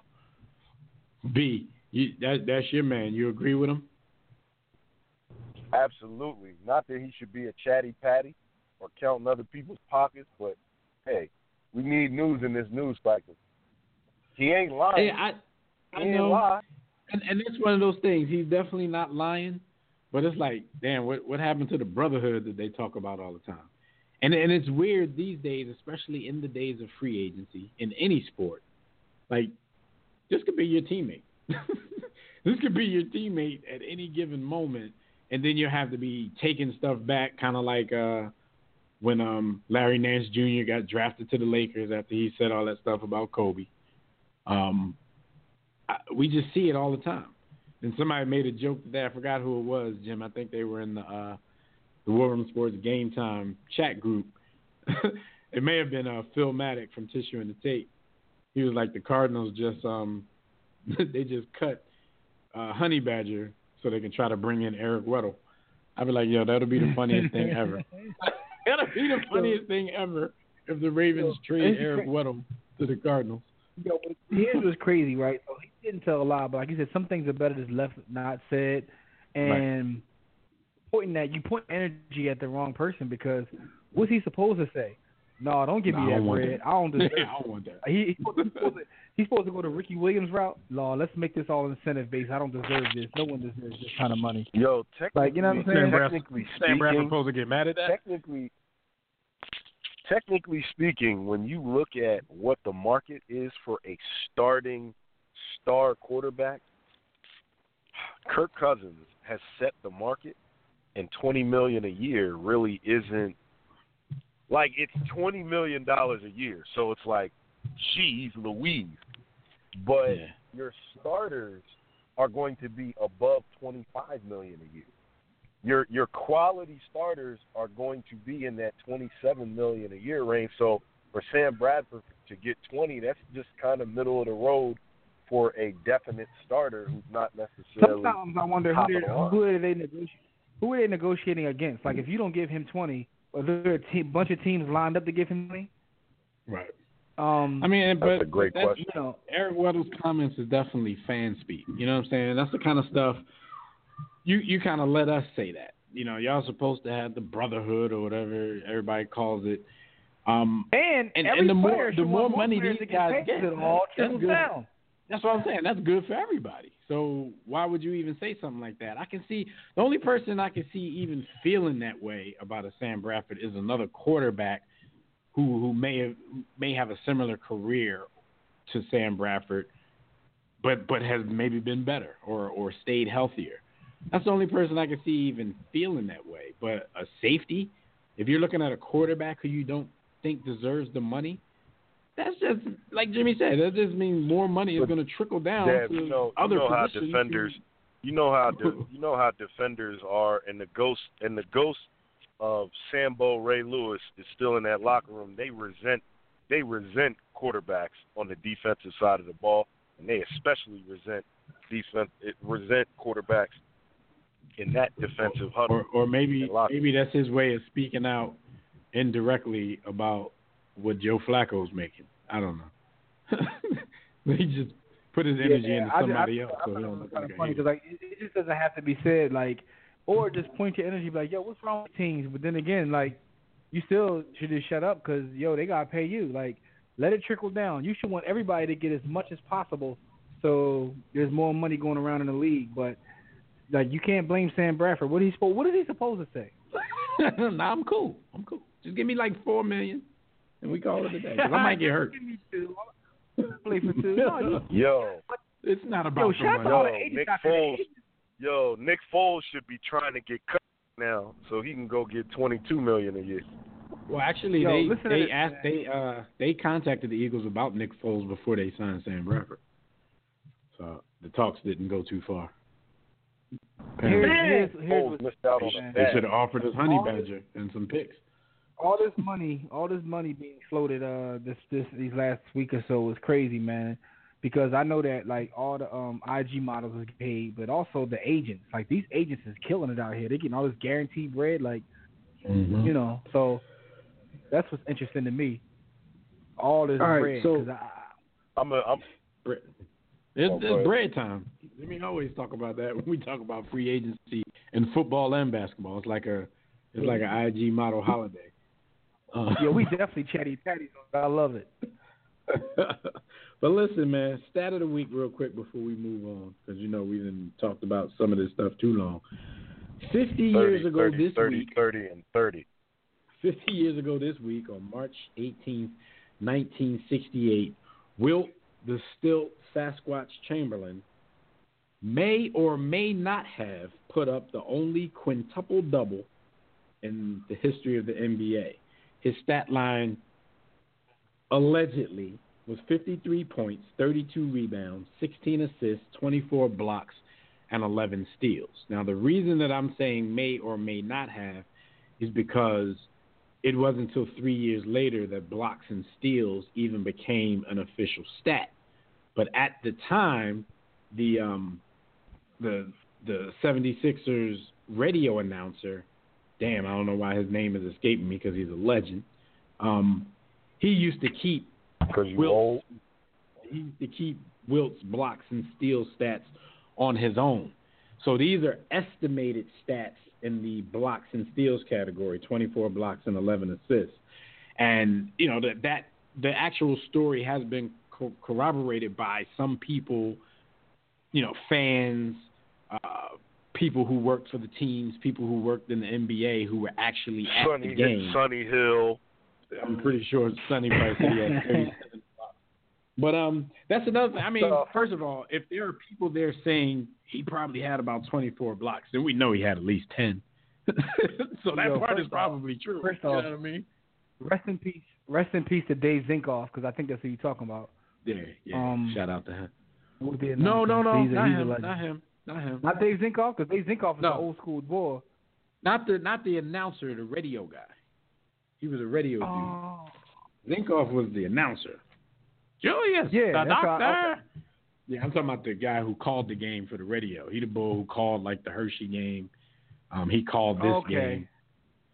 And and so I know that, uh, ironically, Zinkoff's a legend too. the center that played for the Knicks played this night. I forgot what team they were playing, but he played for this team on this night. So Wilt gave him a hundred, and then he went to another team, and then Wilt gave him a quintuple double.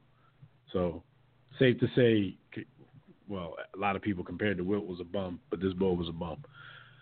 Um, I think his name was Eminoff. I don't know his first name. Bill Russell So, was yeah. a bum compared to Wilt. Was it? Was I mean, it, you what's the guys uh, have heard all Harvey of the stories Pollack? about Wilt, so this is easily believable for you guys, right? Absolutely. Um. Uh, absolutely, absolutely. yeah. Uh, Devil, you talking about Harvey Pollack? But either I forget who you talking about. Harvey doesn't Pollack. matter. that was him.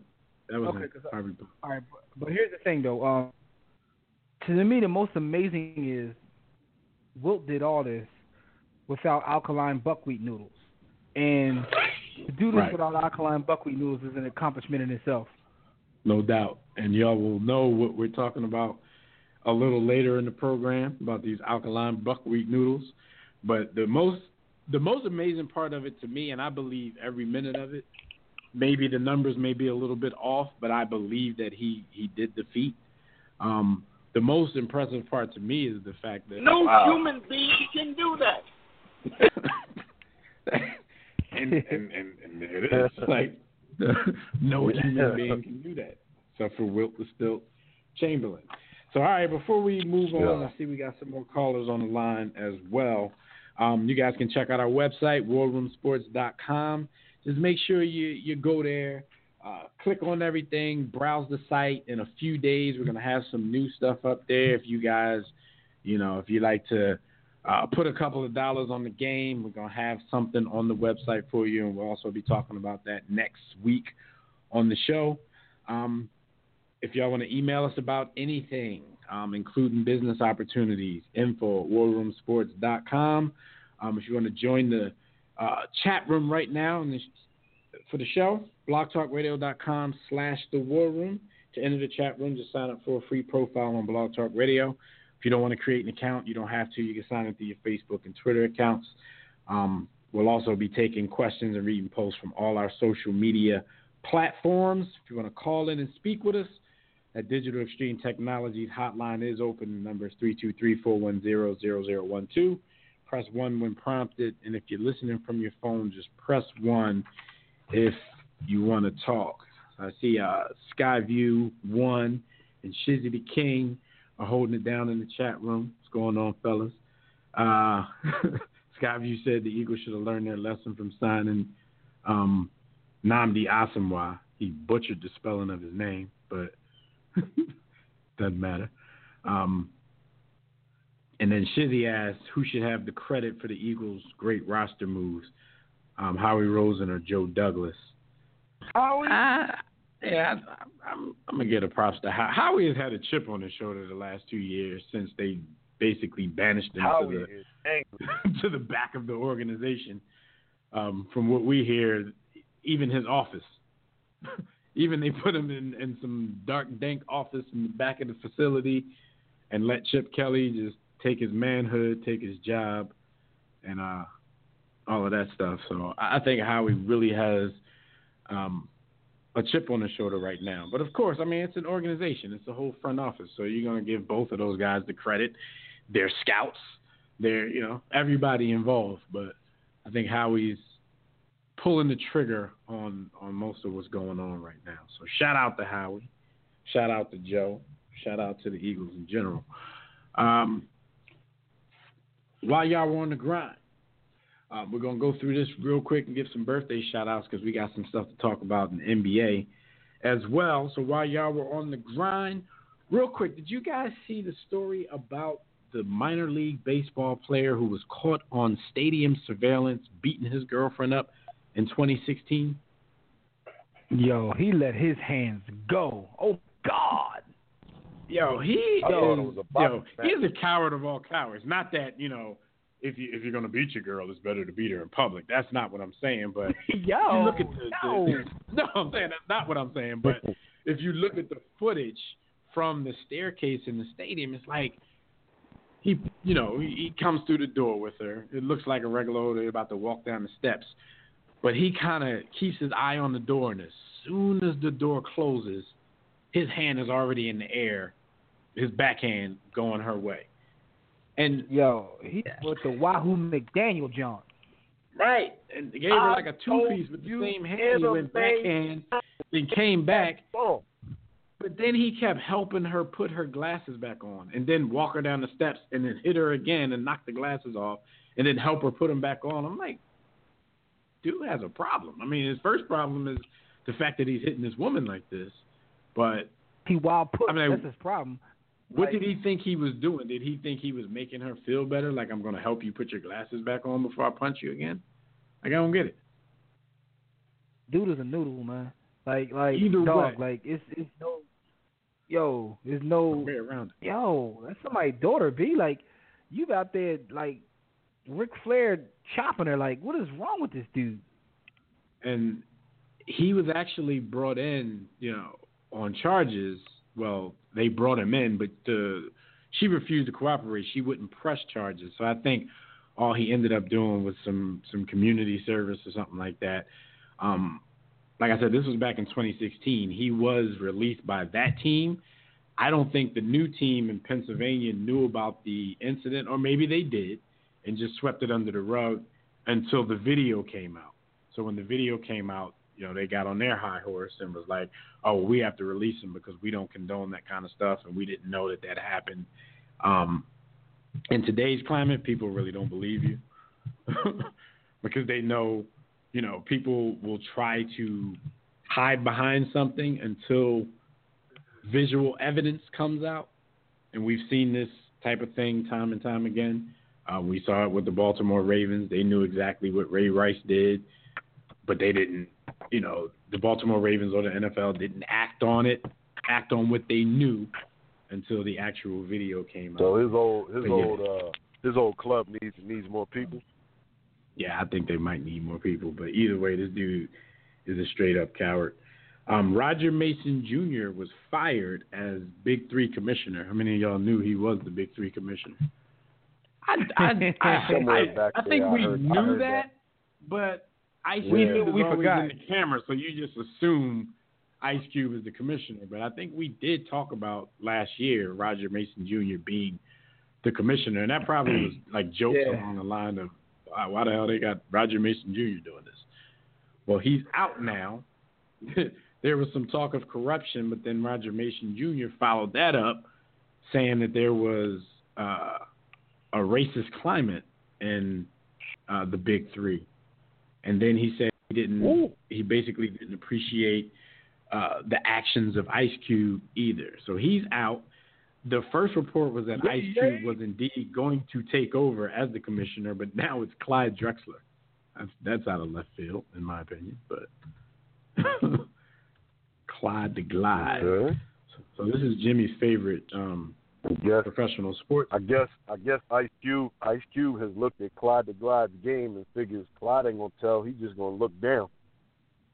Yeah, he, Ah, yeah, gonna look down and do everything with Bars. his right hand. He said, um, he said, yeah, he said it was a hostile and racist environment.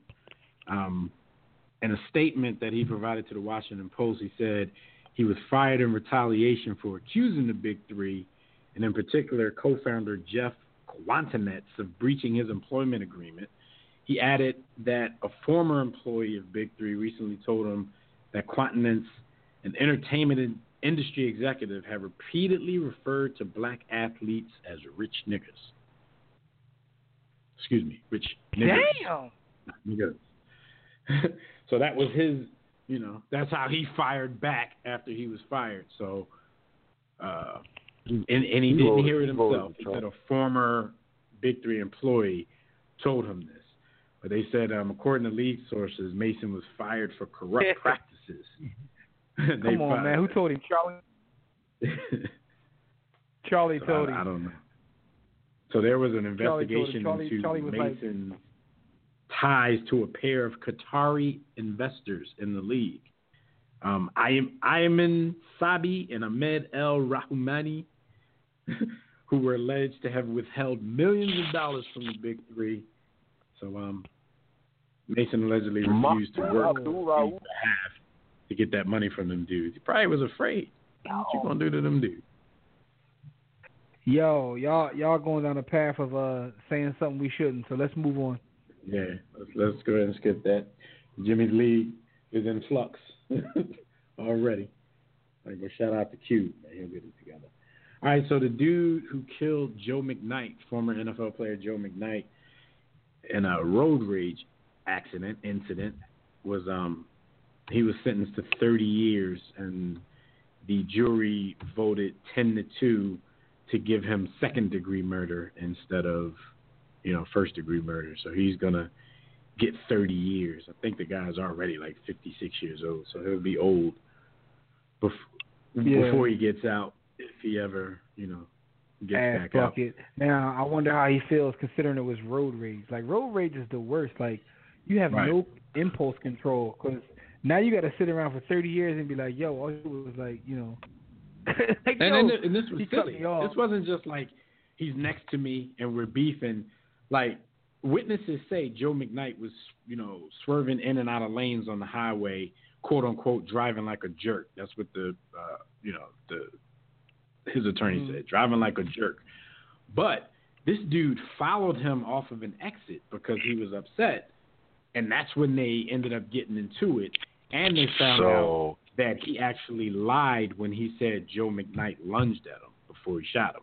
So that's why I don't really know why he did So- first degree murder. But first whatever. degree, yeah, that's premeditated. Yeah, because he yeah because he didn't lunge at him. He tried to say it was in self defense. But, But they- dog, is they it worth prove- it? Like that's my. Listen, man. not at all. yo, Like I'm not why- yo, following that's why- anybody off the highway. Like it's never that serious. Dog, I'm a sucker these days, man, because I ain't getting in nobody unless you harm my family. I don't want no parts in this nonsense that's be going on out here. Like I saw a young lady got uh, murdered I'm, in Philly. I may or may not allegedly have a temper problem. Dog, I'm gonna keep it a buck, dudes man. They don't, they, they don't, don't have Netflix No. and pizza in the joint, so I can't go there. Right. I don't know these days. Yeah. People in the joint be knowing too much. They be knowing more than I think they should. Like, how you watch? Yeah, that's because they be on, they be on Twitter and Facebook. True. But but yeah, I, like I can't like. First of all, I'm too cheap to follow somebody off the exit. That's extra gas. Like like like well, what are we doing? Why am I why am I chasing this dude off of the exit? Um, And at no time do you think to yourself like, I probably shouldn't be following this boy. yeah, especially because I'm strapped and we're not we don't know what's gonna happen. You know. So, yeah. Anyway, all right. Um, last thing that happened while y'all were on the grind. Uh, Floyd Mayweather has confirmed that he will soon begin his training uh, to fight in the UFC. So Floyd is about to start his MMA training. Um, not sure what he has left to prove. I mean, I guess it's all about those dollars, but you know, I, He wants attention. I ain't trying to see Floyd get his block knocked off in the um. He wants attention I because my thing is hopeful. no B trying to see him You get his block knocked off. he, he wants hopeful. attention. I don't think it's happening because you can make he can make more money by just saying y'all have a boxing match. Take He can make match. more money by doing I that than made. I so made, And he's never seemed like to be the I want to I, I got something to prove type of dude. So yeah, you could just take another stiff in the boxing ring. Like why do you have to go outside of your comfort zone? But he says, you know, I- he said I'm a better wrestler than people give me credit for. If I'm on a scale from one to ten, I think my wrestling skills right now are a seven. And he's going to be working with um Tyron Woodley of the UFC. He said, you know, working with him, I can get him up to a nine. He said, of course. He said, on a scale of one to ten, my hands are a hundred. he said they're a hundred. And then he said, and then he said, on a scale of one to ten, his kick game is probably at a four. So that's what he really, really needs to improve on. but he said he thinks people are, his people are sleeping on him um, about this whole MMA thing. So yeah, B is hopeful that Floyd jumps in the octagon I and gets his block. prayer- knocked off. I am prayerful that the ground and pound. I So there's know several this is meetings wrong. feel like you do.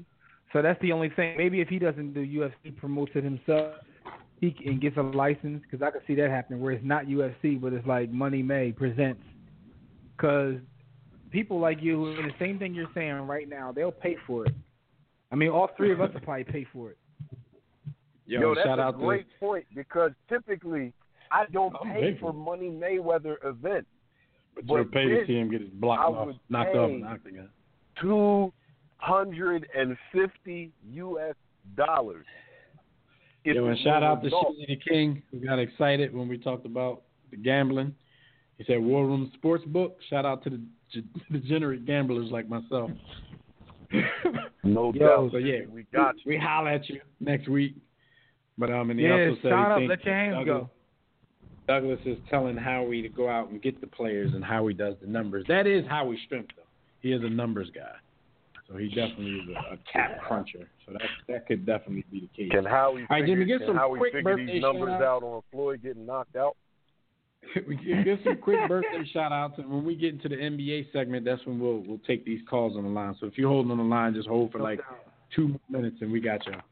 You already know. Quick birthday shout out to uh, Kevin Youkilis turns 39. Salute to that gentleman.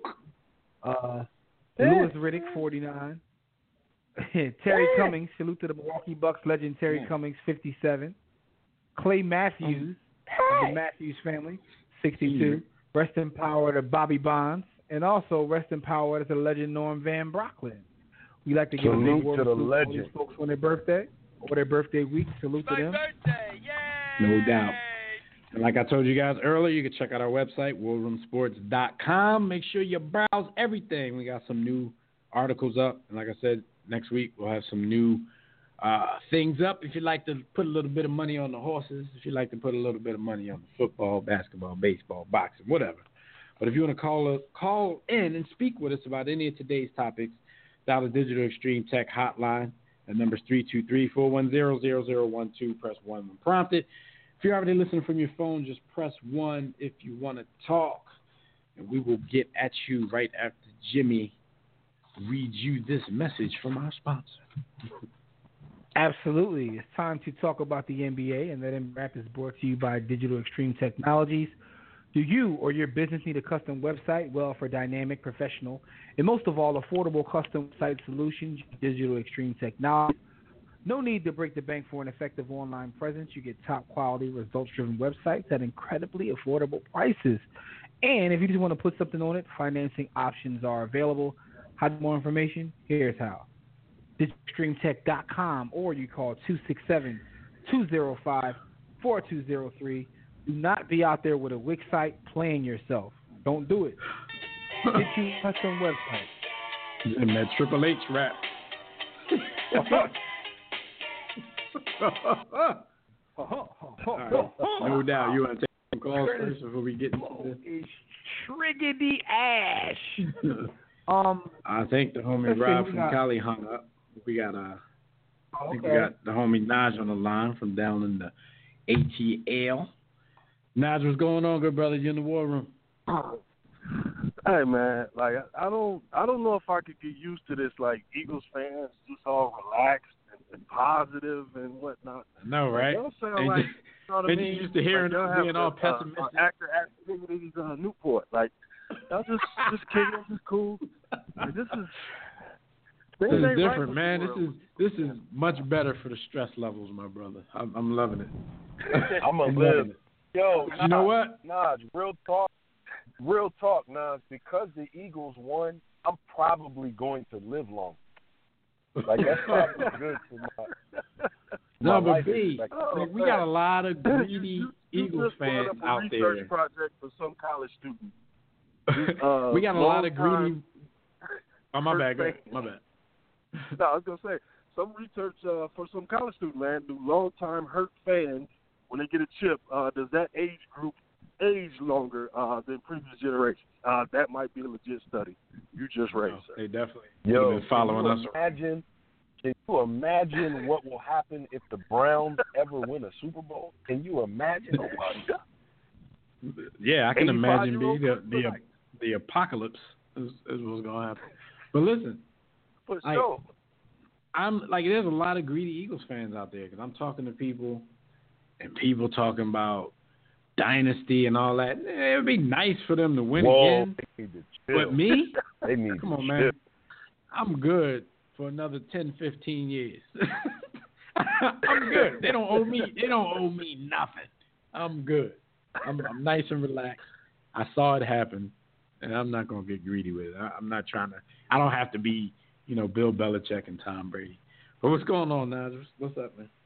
Hey, no, man. Y'all, y'all got some interesting topics like always, man. I, I think the the Sam Bradford thing, though, I think people are kind of tripping. Like, look, Sam's, uh, you know, he's always hurt, of course, but if you keep him upright and he's healthy, he's one of the better quarterbacks out there. So why not take the uh, the scratch off ticket and say, okay, give him the twenty for one year. if it works out, you still let him go. If it doesn't work out, you let him go. But you know, you might as well take the scratch off ticket. The the guys who should be I- we- criticized are the guys uh, like Yeah. uh, what, what's your man name from y'all brought him in Tom Savage. Coffee. Yeah, Tom Savage and my man that's in he was in New Orleans. Somebody just signed him the other day. Chase Daniel. He hasn't played. Oh, Chase Daniel. Down, Yeah, he did just Yeah. get signed. and he's got check on check on check. So it's like they're much worse guys, but the quarterback market got so bad because everybody started doing the same thing, and then you guys and the Vikings figured out, hey, let's just build up the roster until you get that quarterback, and that gave y'all the advantage from what we seen last year. So we- we're gonna see how many other teams realize like the bubble quarterback market, like that's the wrong way to go, and the Vikings Um, man made a big mistake. And you're talking about the Bears. They bought in Chase Daniels, two years, ten million dollars. So you're right. He he gets at least a five million dollar bag every year to do nothing. Like I don't even know if he can play. but he gets he gets a bag, and people he has this reputation of being one of the better backup quarterbacks. But like, when have people really seen it? Except for a little bit in Houston, but since then, you know, he hasn't gotten on the field. But he, he gets a nice check every year. Him, him and the McCown brothers, man, been running the NFL from that standpoint. But Mhm. yeah, so that that Bradford thing is a little rough. Uh, the Wilt thing y'all talked about, man, Wilt is like Paul Bunyan. So I mean, at this point, I I could be persuaded to believe any of the Wilt stories. Man. I mean, it is what it is. Yeah. Uh, he was that Well, guy. Well, we got Floyd's strong arm into believing it from uh, Sonny Hill, Philadelphia legend. The, cra- the He- he- craziest, the craziest thing about the story, Nas, is after he did that, he went and had some coital exercise with at least three more women. After that, that's what you got to understand. That's the part of Bill's greatness. Yeah, we, That's the we were greatest a comic book character, man. Like, yeah, we just we just Right. cool with it, man. Forget it. Tell the stories even larger, man. I'm, I'm with it. But well, yeah, man, Yeah, it's well- about this this free agency thing. If you didn't have a salary cap, this is how the owners mm, would spend anyway, because they're all reckless and ridiculous, and the salary cap is the only thing stopping them from doing it. But yeah, they're throwing bags around like crazy. Doesn't matter fit scheme or anything else, and they're gonna regret it in a year or so and be cutting people. Grand Yeah, opening, grand closing. So No doubt. No doubt. But yeah, wherever y'all want to go, man. I, you know what I mean? I'm coming in late, but whatever y'all want to go. All right. Well, I mean, you can stay on. You can stay on with us if you want. We're about to talk some uh some hoop. Not really hoops. We got a we got a question. Yeah, because we want to get your um your your opinion on this too. Jimmy, where you at? My fault, man. I was on uh I was muted, man. I didn't want to say nothing while the brother was uh you know spitting his bars. But anyway, man, Yeah. in 15 years, right? I, I found this interesting. In 15 years, uh, B. Austin's favorite player of all time, LeBron Raymond James, he averages more rebounds than Kevin, the Big Ticket Garnett, Shaquille Rashaun O'Neal, and the GOAT Kareem Abdul-Jabbar. Um, so here's the question about the statistic, right? Is this misleading, meaningless, or is it a legit stat that LeBron has more rebounds than um, arguably two of the uh, three of the top 20 players of all time? Well, we got this. This was a this was a this was a stat that um Shannon Sharpe uh, apparently said on his show. This is another one of those. So you know when these type of stats come up, either Nick Wright or Shannon Sharpe said it. So I, I, I think Wright. you can put it Neck a little bit into each category, um, Jimmy. Misleading, meaningless, and a little bit of you know legit- legitimacy to it. Um, misleading in the fact that okay, he he does average more rebounds, slightly more rebounds. Like we're talking like seven point four to seven point three in some of these cases, to um, Shaq, KG, and um, and and Kareem.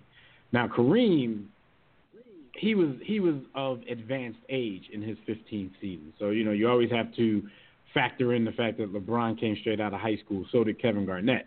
So that's if we're talking age and time, you know that's pretty much a fair comparison. Um, also, what they leave out when they just throw out these naked stats, what I like to call them, is the fact that LeBron is averaging 37 minutes per game this season, whereas in their 15 seasons, Shaq was averaging like 29, KG was averaging 28, um, Kareem was averaging 33. Um, another thing, you know, two of these guys are pure centers. They were in the league at a more physical time, so the wear and tear on their bodies, in my opinion, was a lot worse than LeBron because he really doesn't rent out space in you know down on the block too often. But on the other side of things, I think you still have to give LeBron props for being able to play 37 minutes a game in his 15th season. You know, while at the same time never really you know, have you know he hasn't been seriously injured at any part at any point in his career. So I don't know if that's just because he's just so much of a greater athlete than everybody else. I don't know if that's HGH. Like I don't know what it is, but you do have to give him I'm a props surprise- in the legitimacy I'm category surprise our listeners. I'm because go ahead and say that it's he plays 37. it's minutes. It's it's impressive when you combine it with the context around the minutes that he plays, the fact that he really is a perimeter player, that he's really a perimeter player, and you know it definitely is shameful that Shaq, Rashaun O'Neal, at seven foot four and three hundred and sixty nine million pounds, could ever average only single digit rebound. Shaq should be over Yeah. ten rebounds He right LeBron now in the for league. taking He should a be shot with averaging. old nemesis. Pretty much. I'm gonna give Brian Bruh, props. this time I'm, so I can I'm, take a I'm Shaq. disappointed. Yo, Shaq should be averaging ten been. rebounds in the league right now, right now, even though he's not Nas, playing. really- and it's and what do you think, shameful. Nas? You think it's an impressive Yeah, stat, well, uh, or is it meaningless? Is Yeah, it well, uh, misleading? I mean, it's, it's interesting, but yeah, I, I wouldn't hold it up as like some great find by them. Uh, well, Shaq is carrying a whole lot of weight too. We got to throw that out there. That's a whole lot of weight carrying Right. around game in game out, and so we knew how much he took off or kind of you know eased back on the throttle. Then the other part is okay, who were those guys playing with and sharing rebounds with in the front court? Because that kind of distributes the averages a little bit differently than what we consider now where the four and Right. five is getting most of the rebounds. It's like, did they even have to play big minutes? Exactly. Yeah, 'cause Systems I'm were different he's playing too. With The, Magic the system. and, you know, some of these other guys were playing? getting their share of the rebounds. And then we got to remember the Isaiah Thomas. Uh, like, say what you want about Isaiah's raggedy tenure in Cleveland. Uh, him bringing up again that LeBron doesn't like to practice, which eases a lot of wear and tear on his body that other players have to get because hell, teams need to practice for cohesion and you know getting their sets good and everything else. And LeBron kind of you know eases back on that, and it kind of hurts the team to a degree. You know, it, when it comes to playoff time and everything else, because hey man, the sets just ain't that good. say what you want to say, but I mean, that with this practice all, We're with all talking about practice, not a game, not a game. We talking about I'm saying he's supposed to be the franchise player, and we sitting here talking about. No, but but Dev, Dev, what this boils Yeah. down to, what this boils down to is uh, the conversation kind of we had last week about um context. There's so many, it's so much context to this because first of all, Right. i- you talk about the, the league right this second and last year. There's there's more um field goal attempts. The way the game is played has changed. So there's more field goal attempts now than when Shaq was playing. The field goal attempts were a little bit um all, close to high when Kareem played, when the game was at a fast pace in the early '80s. But the field goal attempts like dropped um through like KG Shaq and it, it went back up. But there's systems that people play in. Um, Kareem being a post player and the first option. So it's so much context to the statistic. But at the same time, it, I mean, it is impressive that he's able to uh, grab these boards. You have to like tell the whole story, and that's, That's what I the try to issue that we That's all why I talk call about them- analytics. That's why I call them Yeah, naked stats to me because well people just so throw out threes. these stats, but they don't talk about any context surrounding the stats, and that's that's a And with not just me. that too, with not just that too, you Brian has also played in the era where everybody's jacking up threes. Long so rebound. It's a different type of shot too. Exactly. So this Because you it's not like he's out there boxing out his life away to get a bunch of rebounds. Yeah. The rebounds are coming to the foul line these days because everybody's launching. yeah, so it's, it's so Yeah, much so goes much. in. It's so much with that. But these are the type of stats, like you know, I, for the most part, you know, we're four objective brothers here, you know, and we, and we speak about things objectively. But when you see these kind of stats, whoever put them out there, you know, what I'm saying, like if it's if it's positive, they're putting it out there because they love the player and they're trying to prove a point. If it's something negative, they hate the player and they're trying to prove a point. So either way, it's just going to be a naked stat no no kind of context surrounding it. So that's why we got to have these conversations, man, because people got to you got to realize you can't just say stuff and and that's just it. Oh, he averaged more rebounds than them, and there has to be something else to it. But um, another thing, Jim, and this Yeah, is an alley if I, if I can add real quick, think about ahead, we're watching Russell Westbrook right now. In 20 years, when people see average a triple dub and see the numbers, you know the rebounds like that we see where people are boxing out on his team and giving them to him. Like that's not that context won't be there. It'll just be Russ with you know that dude. and he was grabbing those boards like crazy. Hell, Dejounte Yeah. Murray on the Spurs, that dude is like seven boards a game somehow. And I, I think Like, I- that I'm long not- I'm rebound not even thing gonna is still front. there. Because I was impressed with Russell Westbrook. I mean, the fact that a point guard, Oh, I mean, Oscar was a point guard too, but the fact that a point guard was the one to accomplish the feat that they thought we'd never see again. But I, I can't even front and say it's not diminished a little bit because it seemed like everybody and their mom getting triple doubles now. Yeah. You know what I'm saying? You got rookies. Ben Simmons got seven triple doubles as a rookie. I mean, he's he's a bigger player who's playing the point guard, so maybe you can understand that, but it just seems like it's too easy to get these days. You know what I mean? Ricky Davis had to throw a ball at his own basket to try to get one. but now dudes are just rattling them off like it's easy. So yeah, it, it's something to it. But Jim, what what part do y'all think like just the modern amenities that come with being a, a, a NBA basketball player. What part do y'all think that plays in it? Like the medicine, the modern training, um, the the way these guys are coddled, the way these guys eat. Like, do y'all think that has something to do with you know the fact that LeBron at in year 15 can do the type of stuff that he does? I mean, that's that an advantage. Technology, technology, how training has changed. I mean, everything. I mean, when you- look down to even you look down to the nutrition, triple double, no doubt. My bad. yeah, you look down to their nutrition, their diets, you know, um, modern medicine, the uh, technology used in their gear. The Sixers got a, You know what I mean? Like a- it, it's a lot of a that. personal chef.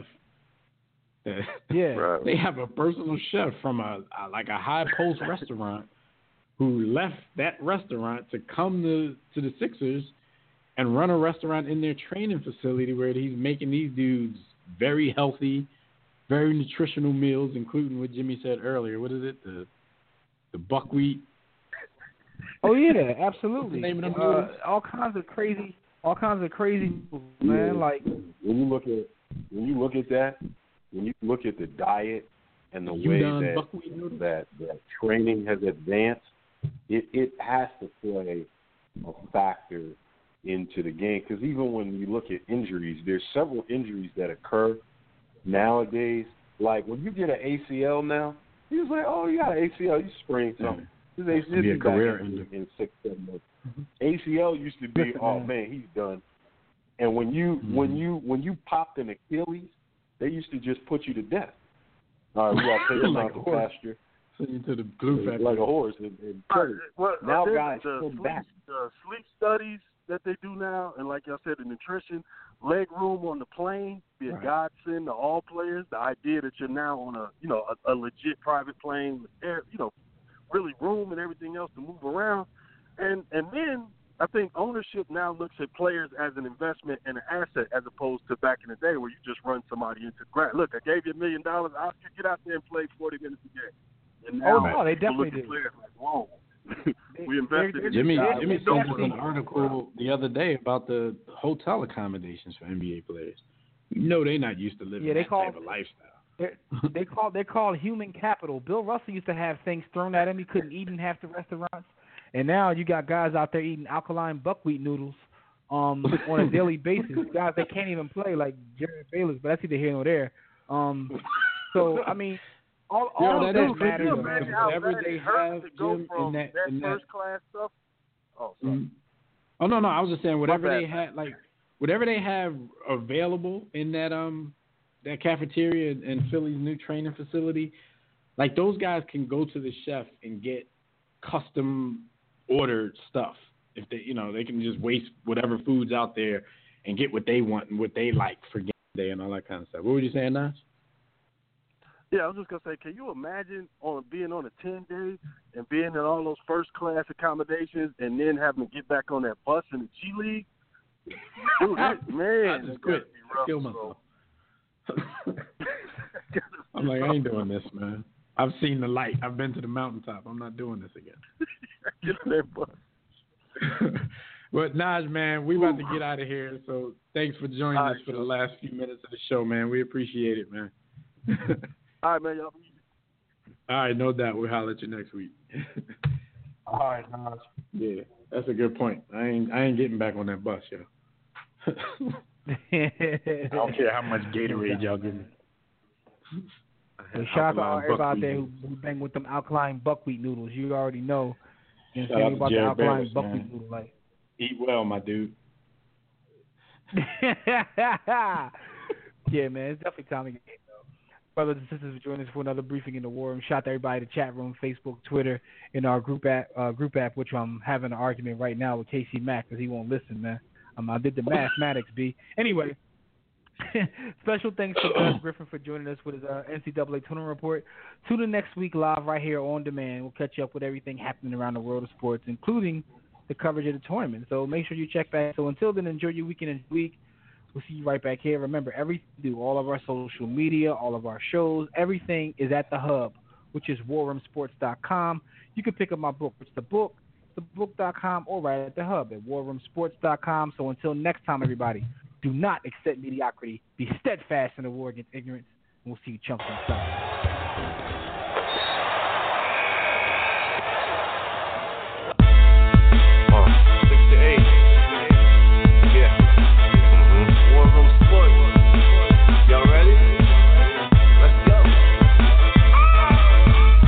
in tune to Jimmy. Know the blueprint. Yo. Every Thursday, six to eight, they do this. Shout out to Dev, PJ, B. Austin, Doc Bay on replay. Uh, Dot com. Get that mobile app. It's knocked out. Call it 323 Swimming 0012. They be going and you sensitive, then oh well. Yeah. Physical podcast, let's talk sports. Showtime like magic in the block push. Listen live, push one to join in.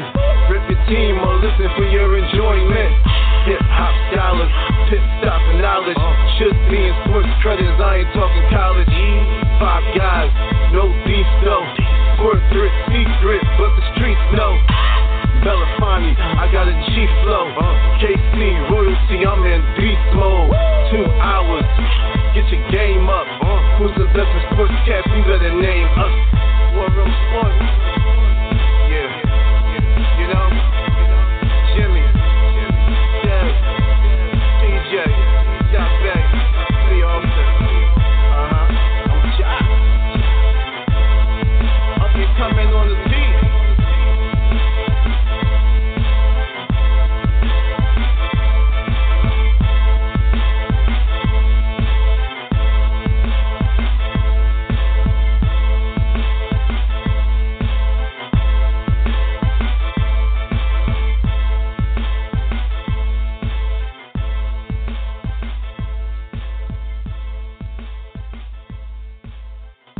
War Room Sports.